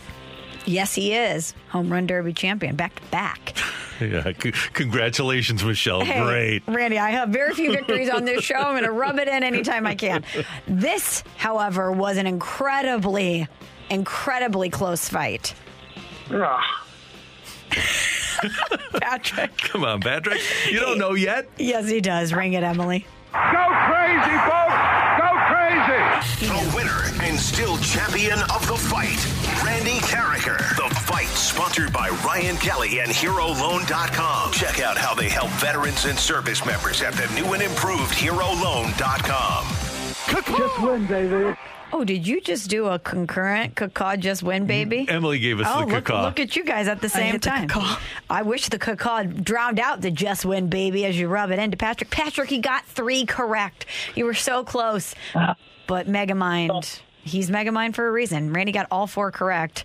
No lifelines, I believe, today with the Jack. Good work, Randy. And good work, Patrick. You did a great job. All right, so J.R. Smith is at North Carolina A&T State University, and he's pursuing a degree in liberal studies and playing for the golf team. So So cool. Shout out to J.R. Smith. Bob Stoops, of course, coached the Dallas Renegades in the XFL. Randy, the options were the Houston Roughnecks, the Dallas Renegades, or the Tampa Bay Vipers. It wouldn't have been the hated Vipers because Never. I would absolutely despise Bob Stoops right now. That's right. Because I hate the Vipers with all of my being. Do you hate the Vipers more than you hate the Patriots? Yes. Do you hate the Vipers more than you hate the Rams? Yes, because see, at least I can actively hate those teams right now. The Vipers, they just disappeared on me. So That's right. they, they don't give me an opportunity just to actively hate them. I have to be passively. It's it's like hating a, a dead person. Why would you hate a dead person? That's They're right. gone. That's right. So you hate them in perpetuity. Yeah. All right, totally. cool. Mm, Glad we settled that. All right, the Cowboys' all-time leader in career passing yards is Tony Romo, 34,183 yards. Troy Aikman right behind him, 32,942 yards. Do you have any idea where Dak sits on that list? Fourth? Well, I don't know, but he has 17,634 yards. I'm So guessing that Roger Staubach probably has more. I would and Danny imagine. White, maybe he's fifth. I would imagine Staubach's on that list, yes. So uh, the Major League Baseball player that currently holds the all-time rookie single-season home run record is my guy Pete Alonso. 53 home runs in 2019 with the Mets, and it led all of Major League Baseball. Patrick, I'm sorry you didn't take home the W today, but great effort out of you. Caw, caw. We'll always have the Battle Hawks, Patrick. We will always have them in our hearts. Thank you so much. Have a great day. Bye. Thank you, Patrick. Well, you know what this means. Are you saying that Patrick didn't win, but someone else could? Somebody could. They could win Chris Stapleton tickets. You can get two tickets to the Chris Stapleton concert at the Hollywood Casino Amphitheater on September 16th. Tickets on sale now. And if you don't win, you can always find a bonus chance to win free tickets at 101ESPN.com and on the 101 ESPN mobile app. But if you can think of, uh, or if you can come up with, if you know the phrase that pays next hour, you can win a pair of tickets today. And by the way, I'm looking at Chris Stapleton tickets right now Mm-hmm. online. $164, $243. These are hot tickets that you could get for free if you've been listening to Karraker and Smallmon today. So we've given you the first word of the phrase that pays in the seven o'clock hour. The second word, as you just heard the club horn there, I'm going to reveal it right now. The second word is and. And. Hmm. Okay. Simple. Very simple. Connector, but it's there. And. That is the fight coming up. The Blues getting ready to start training camp. Jeremy Rutherford with a great piece about one of the guys that apparently is going to be there. That's in the Athletic, and JR is going to talk about that with us next on 101 ESPN. We're right back to the Karraker and Smallmon podcast on 101 ESPN. It's time for the Rutherford Report on 101 ESPN. Anything you folks want to know about the fascinating world of pro hockey? Here we go. Our friend and Blues insider from the Athletic, Jeremy Rutherford, is with us on the Brown and Crouppen Celebrity Line right now. JR, good morning. How you doing? I'm doing well, guys. Uh, good to talk to you. And hey, you guys know I listen all the time, all the time. Yes. But I feel like I missed something. Uh, Michelle, did you ever use your card on Randy where he has to tell the guests "I love you"? Is it coming up or? JR, that's a great question. And you know what? I had forgotten about that. That oh. card is still in my back Oh. pocket. Thank Sorry, Randy. you, JR, for that reminder. I'm going to wait until we have someone that's a little prickly and make sure that Randy has to tell that per- he or she that he loves them. I love all of our guests. Oh, Randy, Randy's going to kill me. Sorry, Randy. No, that's fine. I, I knew it was coming, so uh, it's it's going to happen at some point. So I'm good with it. You know what, JR? We had Craig Berube on the show last week. I should have had Randy tell Oh, Chief he that'd have been loves him. perfect. Or maybe next time we speak with Army, that would be good too. Oh, that'd be good. Love you, Army. uh, JR, I loved your piece when you talked to Brett Hull and Chris Pronger about the Vladimir Tarasenko situation. What was your big takeaway in talking to those two Blues Hall of Famers? A couple things. Uh, one, in talking to Brett Hull, and I thought he was pretty open and candid. Both of those guys were. But in talking to Brett Hull, at one point I said, uh, you know, do you feel like Vladimir Tarasenko is working hard enough, playing hard enough? And he said that, uh, you know, if your mission has to be scoring goals every night, and I know there's a lot of other things that he needs to do in the course of the game. Craig Berube and the coaching staff want to see him, but he said if you're not working for every square inch of that ice and wanting every puck, then it's not going to happen. And that was kind of an indirect answer. He wasn't specifically talking about Vladimir Tarasenko there, but it was on the heels of, of me asking that question. And, and so I thought that that uh, indirect answer was kind of illuminating. And also, I, I think that a lot of players in the NHL, especially some star players, you know, think they're playing great. They've played great their whole life, and that's just how their game is. And I think uh, what Brett Hull said about Tarasenko, hey, if if I've got coaches and general managers talking to me about how I'm playing and coming at me and, and criticizing my game, maybe I'm not playing as good as I think I am. And I think perhaps Brett's gone through that uh, in his career, and, and I think that he was indicating, hinting that uh, Tarasenko is probably going through some of that. I also thought JR was really telling what Brett Hull said about the surgery that Vladimir Tarasenko had indicated, or his camp had, that he didn't believe the surgeries on his left shoulders were done properly by the club doctors.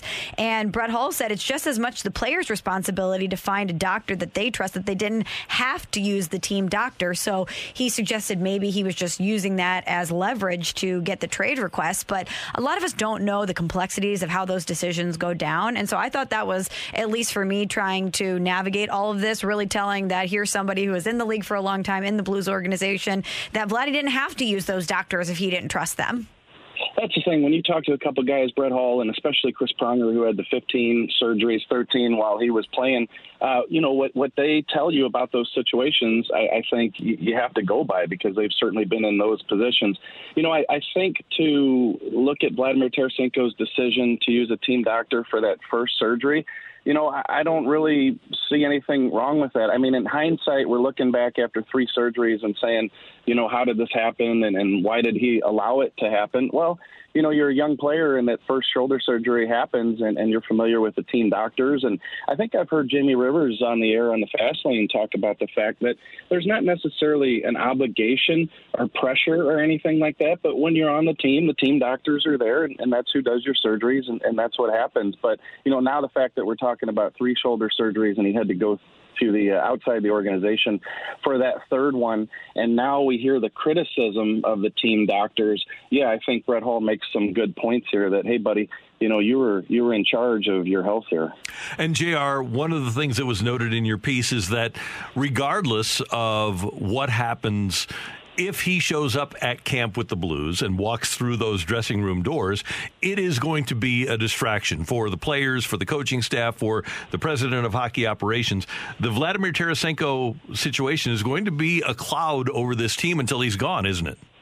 I think so, and I was a little surprised at how outspoken uh, Brett and Chris were on that topic. You know, typically when you talk to players, a lot of them will say, "Well, you know, the players are used to things like that, and, and you know, contract disputes, uh, guys missing time in camp and, and the regular season, perhaps, and uh, you know, they'll know how to deal with it." But I don't even know that I got the question out to either one of those guys, and both of them said distraction. And uh, and you're talking about you know, Brett Hull, who's been in his share of distractions, and you're talking about Chris Pronger, who is a part of the Florida management team and, and knows what it's like uh, to be uh, looking at things from that perspective. So uh, Brett said it will definitely brew in the, in the locker room, which I thought was interesting because that's not necessarily a situation where he's saying that uh, you know the media and everyone else outside is going to create that. He said that it's going to brew within in the locker room, and of course we've heard for months and, and years you know, uh, about a relationship between Vladimir Tarasenko and, and the rest of the team. And, and he is out there skating right now, to his credit, out at uh, Centene. He's in uh, the pre skates and getting ready for training camp in just about a week and a half. Um, so perhaps that smooths some things over. Uh, but I think both of those coming out, those guys coming out and saying it's going to be a distraction was pretty enlightening. And Jr. Hully had a front row seat to a, an identical situation with Adam Oates. He did, he did, and uh, you know, obviously that did not turn out the right way no. for St. Louis, for Brett Hull, for Adam Oates, for for anybody. That contract dispute between the two of them when Adam wanted to uh, renegotiate and then thus was traded. Uh, so yeah, that's that's the purpose of the article. You know, these guys have been through that. These two guys have not necessarily asked for a trade like Vladimir Tarasenko uh, has here, but I think it's a situation where both of those guys were star players in those positions, and they know exactly what's going on behind the scenes, and that's why they were able to open our eyes to, to some of the things that uh, they feel could happen with this situation.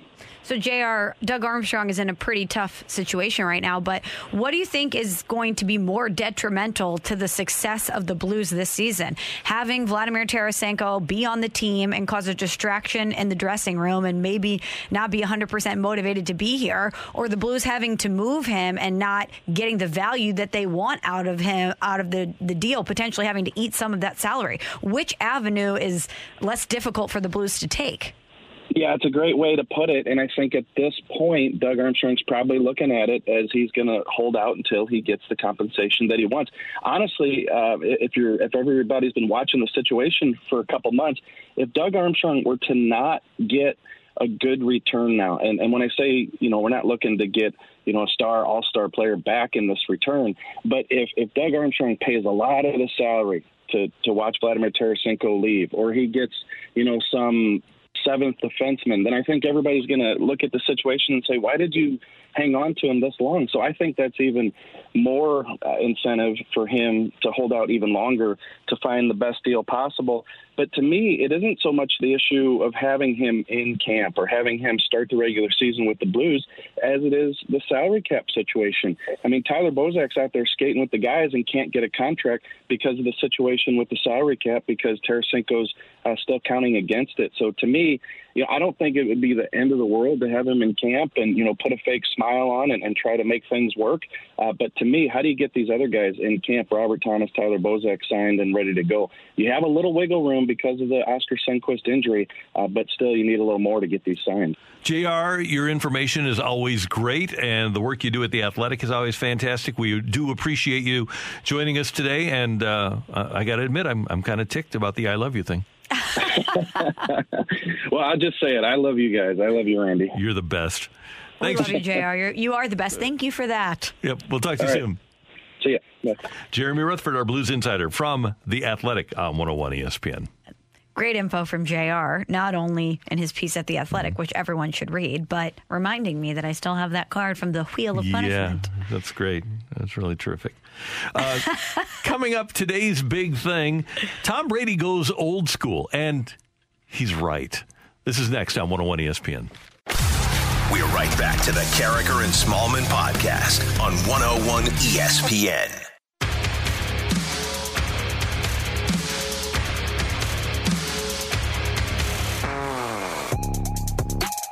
As the Buccaneers get ready to start the season tonight here on 101 ESPN against the Cowboys.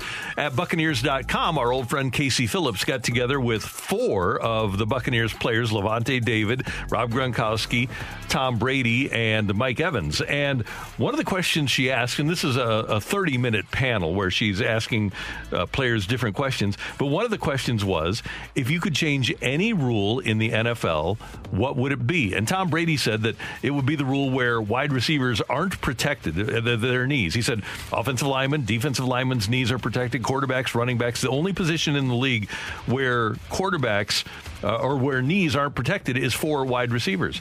And Brady went on to say that part of the reason that wide receivers run into so many problems is because the league allows it to happen. Here's Brady.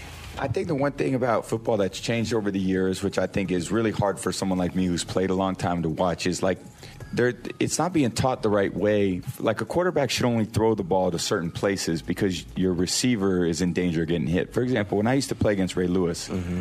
I wouldn't throw the ball to the middle of the field because he would he he'd go after you and he would hit like and we didn't always have the biggest receivers, but he would hit him and knock him out of the game. And now any every hard hit is a penalty on the defense. So I feel like they penalize defensive players for offensive mistakes.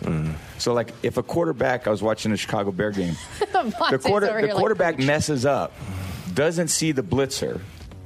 And, or the line screws up. I don't know what happened. But the quarterback or the line on offense, the defensive player comes in and hits him hard, and they throw a flag on the defense. So they've almost moved the protection of your opponent to you, as opposed to where it should be, which is on yourself. Like if you're a quarterback, you got to protect yourself and your players. It shouldn't be the responsibility of your opponent to protect you. Mm-hmm. And I think that's a real it's it creates really bad habits for players because you feel like I can basically do anything. I could run and not slide. I can throw the, my receiver into any coverage and not have any repercussion for it. The only thing they're going to do is they're actually going to blame the defensive player for making a good solid hit and now the defensive player is going to feel like, "Oh, I can't do that." Mm-hmm. Even though I feel like it was an offensive mistake. So in the end, I think it's a really disservice to the sport because Yeah. the sport isn't being played at a high level Mhm. like I, I believe that it once was. It actually deteriorates because you're not teaching the players the reasons and the fundamentals of what the sport should be. What a great and thoughtful answer Yeah. from Tom Brady. But I did not expect Tom Brady to essentially say that he wanted defenses to be allowed to hit players play, in this yeah. manner and inflict pain and hard hits on offensive players. You would expect a quarterback, especially someone like Tom Brady. Um, He's right, though. By the way, A hundred Uh, percent. he's right about the quarterback and the offensive mistakes being called on, uh, or the defense is being penalized for stuff like that. But I wouldn't expect a quarterback to be advocating for defensive players to be allowed to hit harder, or um, in any way to say that it's the offense's mistake. but he gets it and, and he gets that this product isn't as good as the product that he entered the league to and by the way that was Lavonte David that was saying my guy on point that was the defensive player there Right. that, that was saying that but my sense is that I want to go back to when we talked to Dick Vermeil at in, in Canton, and he said I couldn't coach today because we don't have enough time to teach players. And Jeff Fisher told me in his last training camp here that he, had, that he had half the number of practices that he had in his last year in Tennessee. In his last year in Tennessee, he had about 40 practices. In his last year here, he had about 20. And the offseason program has been cut in half too. So there's not as much time to teach. And the rules are much more stringent now. But if you aren't teaching players how to properly play the game, mistakes are going to be, made that cause people to get injured. And it's not the defensive player's fault. He's just playing the game the way it's supposed to be played. And offenses are walking right into it, whether it is a quarterback throwing a receiver into coverage or a receiver playing without any fear of being hit and then getting hit. It is. It's offensive mistakes that are leading to defensive penalties, and it seems unfair. It's kind of like the, the hockey thing where players get two minutes for checking too hard. Players are literally being penalized now for tackling in the NFL. And that's why we love this game, right? Yes, it's an inherently violent game, but the big hits are part of the, the reason that people like football, right? It's Mhm. it's what a lot of people used to tune in for. And Tom Brady's right; it's a completely different product than when he started in the league, and. It's it is a disservice to the sport because it is a lesser product to some degree, but I don't think that's changing. If anything, No. I think you're going to see less practices and you're going to see more penalties because the league is worried about preserving the players, especially now that there's another game. The more games that they add, the more that they're going to want to make sure that players are healthy so that they can continue the season, which means more money and more eyes on television and things for them. Well, and younger players think that last year was a good product. And they said, well, we didn't even have a preseason. We couldn't hit. We didn't have any preseason games, and our product was great. And Michelle, this goes back to why I say, even though the Rams left, we will never ever, and no fan base will ever have it as good as we did for that slice of five years 99, 2000, 01, 02, 03. Because not only was the greatest show on turf the greatest offense in the history of the league, but defense could play and you mm-hmm. could hit. And not only the, the Rams defense, but I, I, talked to Isaac Bruce. I've talked to him several times about a hit that he took in their first game. It was the Sunday before 9 11. A, a hit that he took on the sideline in the first game at Philadelphia that should have knocked him out for a season. It, but it was just a great hit by the Philadelphia defender. And some of the hits that we saw. Charlie Clemens almost knocked off Jeff George's head in the first playoff game ever played in St. Louis. Now that's a 15 yard penalty. And the play that Isaac got hit on would be a 15 yard penalty, and it shouldn't be. We should be allowed to have legal hard hitting in sports as long as it's not to the head. Can in I- football specifically. Yeah, of course, right? Definitely concerned about concussions. Can I read you one text, Randy, that Sure. we got from the 309? Who is this guy on 101 and what did he do to Randy? I don't know how to react to Randy's non negative tone towards TB12. Here's the thing. Well, two things. Number one, he clearly was suppressed by the evil Bill Belichick, right? And he's not wrong. His comment is 100% on the mark. We are in syncopato in wanting to see the league be better. If, if now, does Roger Goodell want to see the league be better? No. Does Jerry Jones or Stan Kroenke want to see the league be better? No. Tom Brady, as a player, and as you mentioned, very thoughtful. The, the, the thing is, if a guy's driving home or if a guy is working around the house, cooking dinner, and thinking about what could make his sport better, Adam Wainwright's the same way, Yep. right? Thinking There- about the greater good. Right, thinking about how can our game be better. I like those guys. I like the guys that want the sport and think about ways to make the sport be better. especially when it's a detriment to yourself. Yeah, Es- right. especially when you're you're basically campaigning for defenses to be able to hit harder and to be able to play in a way that might impact impact him negatively. There is a rule that's called the Tom Brady rule because Bernard Pollard dove for his knees. By the way, they didn't change that rule when Trent Green got hurt, the exact mm-hmm. same thing, mm-hmm. but they changed it for Tom Brady, and he still wants to have football be a physical sport, which I think is a good thing. Me too. That's why we love football, right? Yep. And you will hear Brady and the Bucs tonight against Dak and the Cowboys and CeeDee Lamb and the Cowboys. 6:30 pregame for the NFL's opener here on 101 ESPN. And oh by the way, make sure that you go to bigleagueimpact.org and sign up for the Big League Impact fantasy football season. You can still head to a game tomorrow. I believe that you can still get uh, into the game tomorrow for the Cards and the Reds and play fantasy football against Adam Wainwright and a bunch of major leaguers. And us. And we have our first team set up. We do. You sent the lineup last night. You like it? It's I- my first time have- ever playing fantasy football, Yeah, so uh, I'm excited. I may have made one slight change. oh, did you? Yeah. Well, what if I'm not okay with it? We, it is just the two of We'll, us. we'll discuss it. We may have an argument coming up next on 101 ESPN. We're right back to the Karraker and Smallmon podcast on 101 ESPN.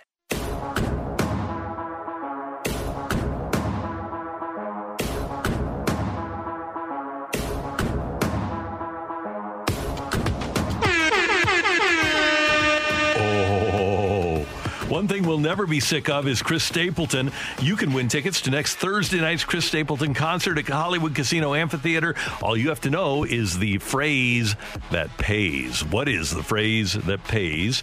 Uh, we've already given you two words, and Michelle is going to give you a third. That's right. Hopefully, we're listening in the 7 a.m. and 8 a.m. hours, and you got the first two words for the pr- the phrase that pays.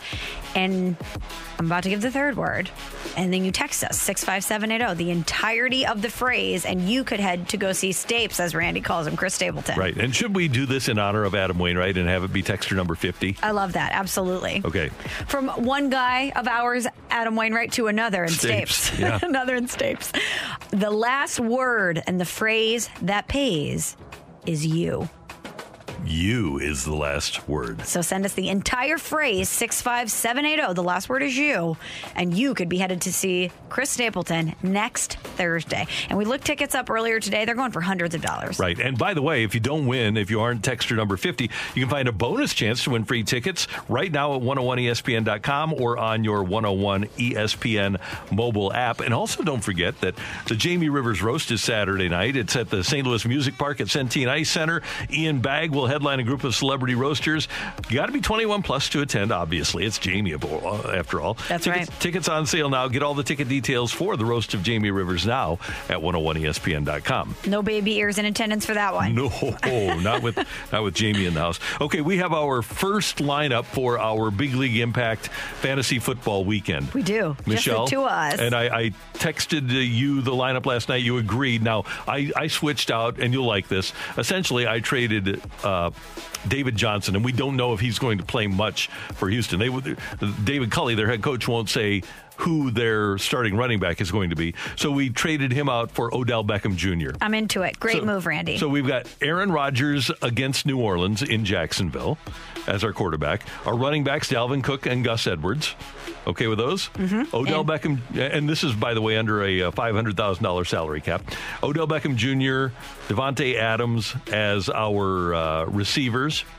George Kittle, uh, oh, oh, and Michael Pittman also a receiver. George Kittle is our tight end. Love that. And then Robbie Gould is our uh, kicker against Jacksonville. We okay. like that. Yep. Uh huh. And then finally, our defense is Lovie Smith's Houston Texans against the rookie Trevor Lawrence making his first NFL start. Great pick. Don't love it, but again, we're under confines of fifty thousand dollars, right? Right. right. So we was it fifty or five hundred? $500,000, Five hundred thousand yeah. dollars. That's right. But I love these picks for us, especially Aaron Rodgers as our quarterback. He's going to go scorched earth this season. Rodgers to Adams is going to be fun on Sunday. is going to be very fun. Now, serious question, Randy, and when we see Adam Wainwright either today at the ballpark or tomorrow when we're there for our big league impact um, meet and greet for this fantasy football league, I need to ask Adam when we beat Adam Wainwright in fantasy football, is he still going to want to come on and do the weekly hits with us? That's because we're going to win. Yeah, we are. I think he will. I think he likes the idea of being trash talked a little bit when he loses. Okay, because that's going to happen. And I hope he's ready for it. Because he told us this week that when you asked him, he says that everybody thinks it's going to be fun to get in the Adam Wainwright League until Adam beats them. It's like the old Mike Tyson line, right? Everybody's got a plan until they get punched in the face. That's right. But what's going to happen when we're the ones doing the punching? Yeah, right. Good question. Just saying. All right, time for Sick of It. And Michelle, I'm, uh, uh, after watching the last couple of days, I, I see them a lot, but I don't pay. Uh, I, I don't have to deal with it on a regular basis. I'm sick of the Dodgers being so good. Oh, so sick of it. So annoying. They're so good. They have so many good players and they play well. It's not like a dream team like the Eagles were a decade ago when they got all those good players. The Dodgers are legitimately great and they have a lot of great players. And by the way, aside from one guy who's not there anymore, it seems like pretty good guys too. Yeah, That's right. It does seem like pretty good guys. Max Scherzer, Albert Pujols, a Yeah. lot of guys. Mookie Betts seems awesome. Right. Um, the thing that I hate about that and that I'm sick of too is we we know what the Cardinals are at this point in the season, but when you play a team like the Dodgers that are truly stacked and really cohesive, it's like holding a mirror up to what your team is. And when you mm-hmm. play the Dodgers, the disparity between a real World Series champion and a real World Series contender and your team, it's Glaring. it's glaring. you know, this isn't the Cardinals playing the Brewers. This isn't the Cardinals playing the Reds. This is a dominant team, Yeah. and they're far from it. And Adam they've got some ground to yeah, make up. Yeah, we do. And Adam Wainwright, by the way, handled them last night. Yes, he did. Our He's- guy, the one guy that could play for them. Think about it. We don't have an outfielder that could play for them, really. Right? No. I mean, you, you take uh, you take Betts, uh, Cody Bellinger's Bader and Bell, because Bellinger has the history, was rookie of the year, not having a good year, but you still take Bellinger over over Bader. Tyler O'Neill is nice and left, but AJ Pollock is a regular left fielder. He's a better player. I guess you take Arenado over. I don't know. Justin Turner's a really good player. I think I'd take Arenado, Yeah. even though he is Justin Turner is great. but- Middle infield, you take their top four middle infielders over our, our best two. Uh, Goldie at first. I guess you take Goldie at first too. So you, you take our corner infielders, and then Will Smith is really, really good. And right now, probably as good as or better than Yadi. And then How dare obviously, you. then How dare you? yeah, but right now, Yadi's 40. How dare But- you? But then you look at He's not 40 Urias, yet. you look at Buehler, you look at Kershaw, you look at, uh, uh, oh, yeah, Max Scherzer, Oh yeah, that guy. that guy. It's, uh, so we, we've got maybe, and by the way, Wainwright would be in the rotation. So we've got three guys. And you know what? That's what I'm sick of.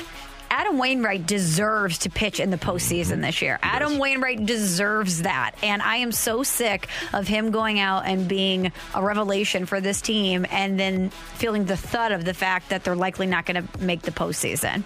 And it drives me crazy that he's not going to get that opportunity. And maybe they will. Maybe they will. They're not completely out of it yet. Let's still hold on to hope. Mm-hmm. But I don't like the fact that I don't feel great about it because I really want that for him. I do too. And for the fans to get to see him on that stage again.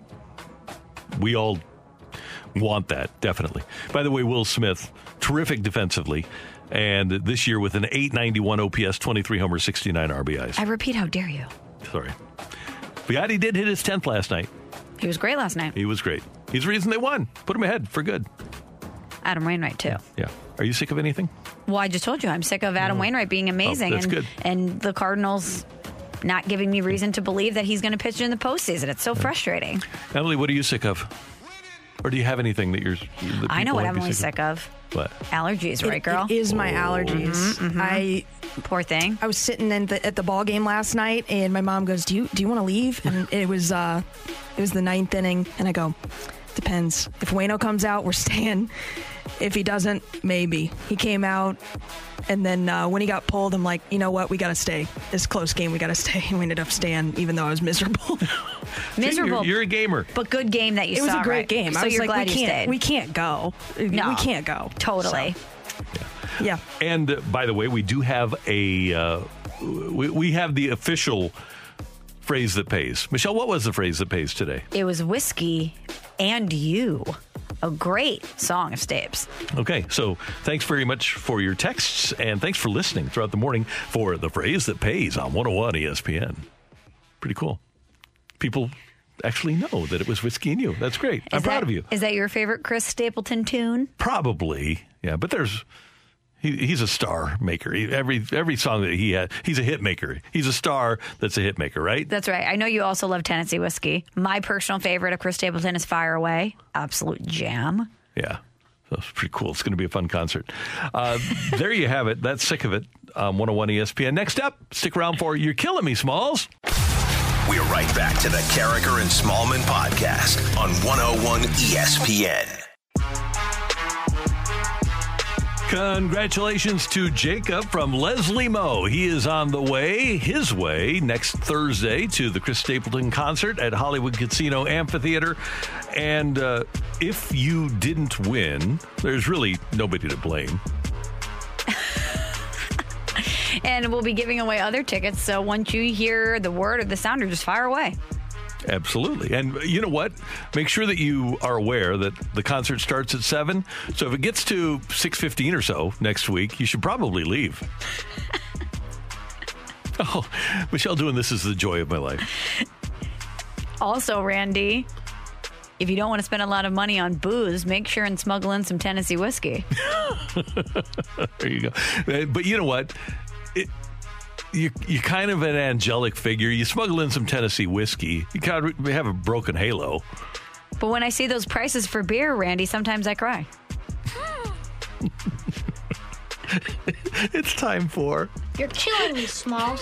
we thank you for stopping that because just like with Drake yesterday, we could go all day. Yes, we could.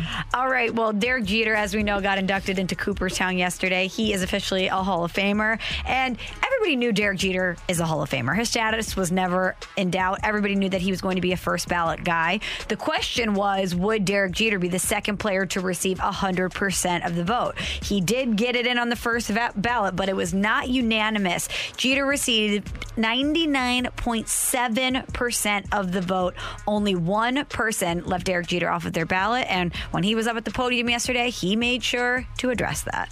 Thank you to uh, the baseball writers, all but one of you, who voted for me.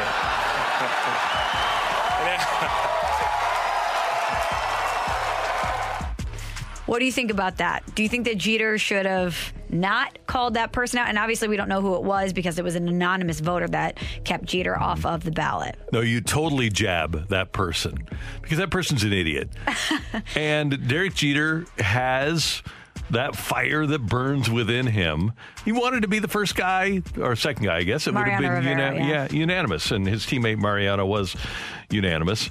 He should have been unanimous as well. So I totally get making a joke about the situation, but reminding that one person that yeah, you you didn't know as much as, or you knew more than the other 550 people who were voting. Also, if you're going to be bold enough to leave Derek Jeter off your ballot, then be bold enough to not be anonymous. Agreed. Right. And it might have been just somebody who sent in a blank ballot and didn't put anybody down, but still, tell us who you are. But if you send in a blank ballot, then I don't think you should vote. Once you don't vote for anybody, you should not be allowed to vote anymore. You're 100% right. Yeah, they should. This is uh, something that's obviously a great honor to be able to vote for the Baseball Hall of Fame. And if you're not going to take it seriously or you're not going to put the great care into it that it requires by sending it in with nobody on there, then you shouldn't have that privilege. No, I, I'm with you 100% there. You're killing me, Smalls. So we don't talk a lot of NBA on this show. We talked a little bit during the NBA postseason and the NBA finals, but this stuff with the Sixers, the drama is just never ending.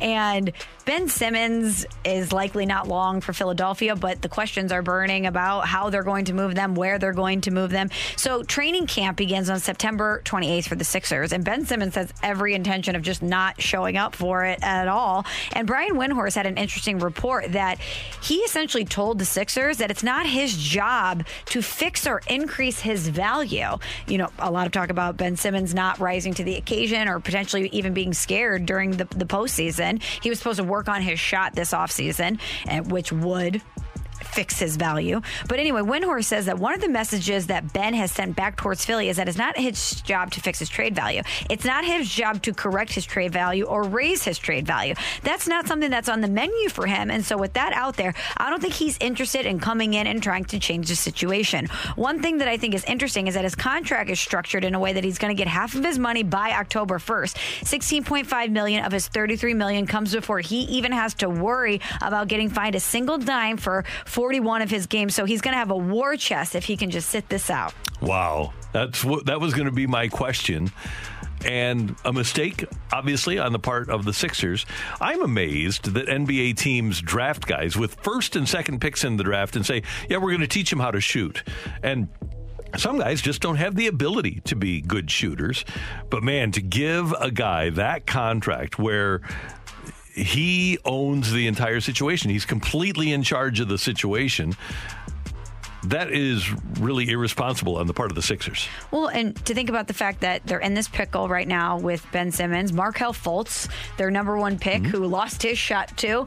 If I was a Sixers fan and you told me for so many years to trust the process that this was going to work out, and here we are sitting here on September 9th, 2021, and I'm looking back at, at some of the decisions that were made and some of the guys that you put so much stock into, you, I'm questioning everything. The only guy that they have left really from the process is Embiid, That's right? right. If indeed Ben Simmons isn't there anymore. But you mentioned Markelle Fultz, uh, Nerlens Noel didn't work out for them.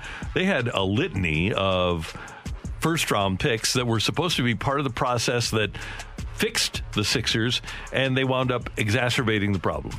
And Ben Simmons is obviously a great player, but he's he's an all-star type player, but is he a championship caliber player? There's a difference.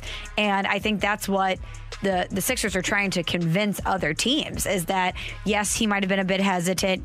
Yes, there needs to be some cr- progression from an offensive standpoint. And that's what they were probably trying to sell other teams that he was working on in the mm-hmm. offseason. So for him and his camp to say that's not on us to fix my trade value. If I'm another team, I'm thinking what's what's with that attitude? I want to acquire a player that wants to be better, that wants to fix every issue that might be plaguing them. Right. Teams that build up equity with draft choices, they make trades for guys like James Harden.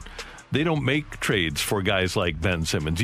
The the best equity in the NBA is shooting, is especially three point shooting. If you can't even shoot when you're next to the hoop in game seven of a playoff series, if you don't have the guts to take the shot, why is somebody going to give up three number ones and a couple of players for you? I wouldn't want to. No. Now, Paul George, you give something up for that. No doubt about it. When you're Toronto, you give something up for Kawhi Leonard. You don't give something up for Ben Simmons. No. You're killing me, Smalls. And I'm sure the Sixers feel great about that. All right, speaking of another interesting front office move, Howie Roseman, the Philadelphia Eagles GM, he was on sports radio 94 WIP um, yesterday, and he would ask if he would draft Jalen Hurts all over again, knowing what he knows now. And here's what he said about Jalen Hurts he can play and he could win. And on if he would make the Hurts pick again, he said, We loved Carson, but we played four playoff games and we needed our backup in every single one. That's an interesting comment, and that's true. Yeah. He's not wrong. No. And taking Jalen Hurts in the second round, yeah, that's well, he, he is their starting quarterback. Now let's see how that works. Let's see if Howie Roseman is a better talent evaluator with Hurts than he was with Wentz because he did draft Carson Wentz. That's right. And the Eagles actually played in six playoff games since they drafted Carson Wentz in 2016. He appeared in just one. He started that 2019 playoff game against the Seahawks. He was knocked out by that big Jadeveon Clowney hit, but his greater point still stands that they needed Nick Foles and ha- had to go to other people mm-hmm. outside of the guy that was their franchise quarterback. And that's a problem. Uh, that's the reason lack of health, consistent health, is the reason that the Niners traded up to get Trey Lance. It wasn't because Jimmy Garoppolo can't play.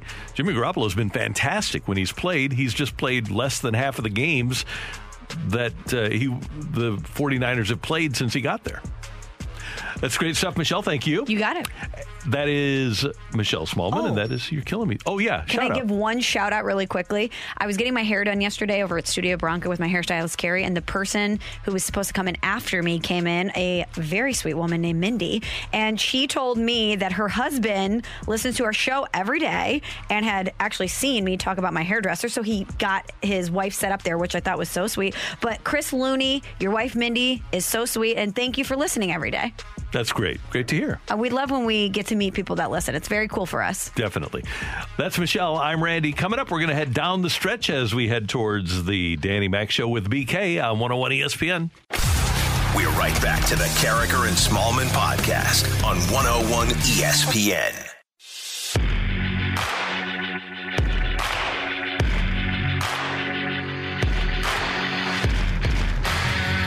You still have time to enter to join the Fast Lane in Chicago, and potentially you can win your way in on the fun courtesy of Walter Knoll Florist. Visit any of Walter Knoll's four area locations now through Sunday. Find the QR code in store and get entered to win a free weekend in the Windy City that includes a two night hotel stay, a party with the Fast Lane, a $100 gas card, and more. All the details on the Chicago trip giveaway with Walter Knoll in the Fast Lane now at 101ESPN.com. Michelle, since August 1st, the top selling jerseys in the NFL are all quarterbacks. Not surprising. Not surprising at all. Number five, Patrick Mahomes, Kansas City Chiefs. Surprised he's down on number five, but I guess a lot of people probably have already purchased their Patrick Mahomes jerseys. Number four is Justin Fields. Not surprising again. Chicago very amped for their new quarterback. Big city, big fan base. One guy who's probably sold more jerseys than anybody in the history of the league. Is it Tom Brady? Yes, he's Okay. number three. And multiple people have multiple Brady jerseys, right? That's right. They probably have several um, New England Patriots jerseys, and then I would imagine Tampa Bay Bucs jerseys as well. And for those that might have their Patriots jersey in their closet, they've replaced it with number two. Mac Jones. Yes. I'm surprised he's not number one. I am too, because they really like their jerseys. They love a jersey in New England. And I actually thought Carson Wentz might get some love for because those Colts fans, man, they buy all of them have quarterback jerseys. Whether it was Manning or Luck, they all have quarterback jerseys. But So- Manning or Luck, you're thinking is going to be a jersey that you're going to wear proudly for a long, a decade plus. Carson Wentz, you're kind of like, do I want to spend the money? Am I sold? Mm. Yeah, then maybe they have to be sold You know it. what I mean? That's a lot of money to spend on a quarterback that you don't 100% believe in. True. Number one, the number one jersey since August 1st in the NFL. Can I guess? yes. Is it Trevor Lawrence? Uh, no. Is it Aaron Rodgers? Shockingly, no, he's not in the top five. Well, I would think some people in Green Bay, knowing that this is probably the last ride, last definitely want to get the, the jersey. Is it Russell Wilson? It is not Russell Wilson either. Huh. All right, Randy, who is it? Tell me. It is not Matthew Stafford. Well, that one we knew because not enough fans go to the games to want to buy true. the jersey. And along those lines, it's not uh, Herbert either. Also, oh, Herbert would be a good guess. But if you're buying a Rams jersey, you're buying an Aaron Donald That's jersey. true, yes. You know, you're not going to buy a Matthew Stafford jersey. Number one since August 1st is Josh Allen of the Buffalo Bills. Actually, not surprised. Bills Mafia rides super deep. But again, I would think so many people already purchased their jerseys last season Mhm. for Josh Allen. That's why I thought it might be someone like Trevor Lawrence or Justin Fields or Mac Jones because there's that new rookie wave of people that are scrambling to get their new jerseys, especially with guys like that that you're pouring a lot of hope into. But then you think about it and the unbelievable season that Josh Allen had and just how passionate Bills Mafia is, it makes a lot of sense. Yeah. You know what's interesting about this? And you aren't a numbers person, but No, I am. not, no. So many young quarterbacks come into the league with single digit numbers now. And four of these five are double digit numbers. Allen 17, Mm-hmm. Mac Jones 10, Brady 12, Mahomes 15, Justin Fields wearing number one. That's right. But you've got so many fives and fours running around. What's your favorite quarterback number? You know, mine is 13. I would probably go with seven. Although 12 has won the most Super Bowls by a mile. Mhm. But I think seven is the best looking quarterback number. 17 is really good too. And I grew up, my introduction to good football was Jim Hart wearing 17. So you like a seven in there? Yeah, I do. I'm kind of like Keith Hernandez. Well, in that, that I like seven. Yeah, important. Not, I'm not a Cardinal Hall of Famer. no, you're not. Uh, Hall of Famer in my book, though, Randy. Oh, thanks, You know what? You're a fight Hall of Famer. I I don't have my picture up there. Well, you are this the standard that everyone tries to compete against. So you're inherently in a Hall of Fame of your own. That's nice of you to say. It's true, and you're a Hall of Fame broadcaster.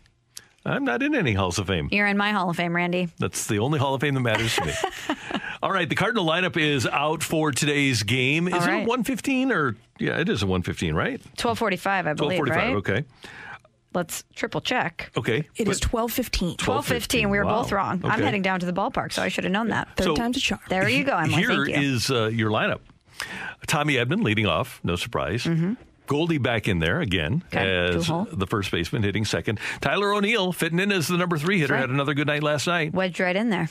Uh, Nolan Arenado is your third baseman. I like that they're putting Tyler O'Neill in between the two of them. I do too. I think Set him up for fit. success. Right. Dylan Carlson hitting fifth and playing center field today. Okay. Lars Nootbaar is your right fielder. Mm-hmm. You've got Paul DeJong at shortstop. Where's who's my center field? Oh, Carlson in center. Uh, Nootbaar in right. Okay. O'Neill and left. Okay. Right, right. So uh, Outfield your accounted number six for. hitter, Nootbaar in right. Number Okay. seven, DeJong back in there at shortstop. So Harrison Bader day off. right. Uh, Andrew Knizner is behind the plate, day game after a night game. Hmm. And Jake Woodford is your pitcher. How do you feel about Andrew Knizner getting the tap in? I think it's great.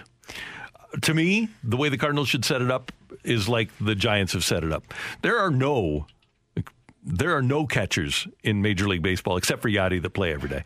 And the way this should be set up is that Yadi plays every or Yadi plays three out of every four, maybe. Yeah, sure. So Knizner should get lots of opportunities. From a load management standpoint, I certainly understand the logic, but I'm also looking at this as a must win game. How great would it be if you could split with the Dodgers? The Cardinals are still in a playoff chase here. And as much as I would like Yadi to get a breather every now and again, I would want to put my best lineup out there in hopes that I could split this series with the Dodgers. I want my best lineup to be able to play in October, and I don't think if Yadi or Molina is playing too much that you can have your best lineup in October. But we're trying to get to October. Yeah. We're trying to get there. Right. Well, that's why you have backups. Yeah. You got to, at some point, the backups got to play. And that's no disrespect to Andrew Knizner. I'm just saying. Today, I, I might have kept Yadi in there Yeah. because you know he wants to play. After last night, too? Yep. Rolling? Yeah. I don't know. I, I, I might have made a different decision there. Good for them. Great show, Michelle. Thank you. You got it, Randy. See, oh, I will not see you tomorrow. No, I'm out tomorrow. That's right. So Cardinal I, Glennon uh, golf tournament. well, I will see you tomorrow because I will see you at the ballpark yes, we will be there. for Adam Wainwright. Yep. Sign up for his fantasy football league at Big League Impact. Emily Butcher, our producer engineer. Thank you. Thank you. And thanks to you for tuning in, texting in, and being a part of the show for everybody. Until tomorrow morning at 7. Have a great day, St. Louis. That was the Karraker and Smallmon podcast on 101 ESPN. Hi, this is Chris Howard, host of Plugged In with Chris Howard.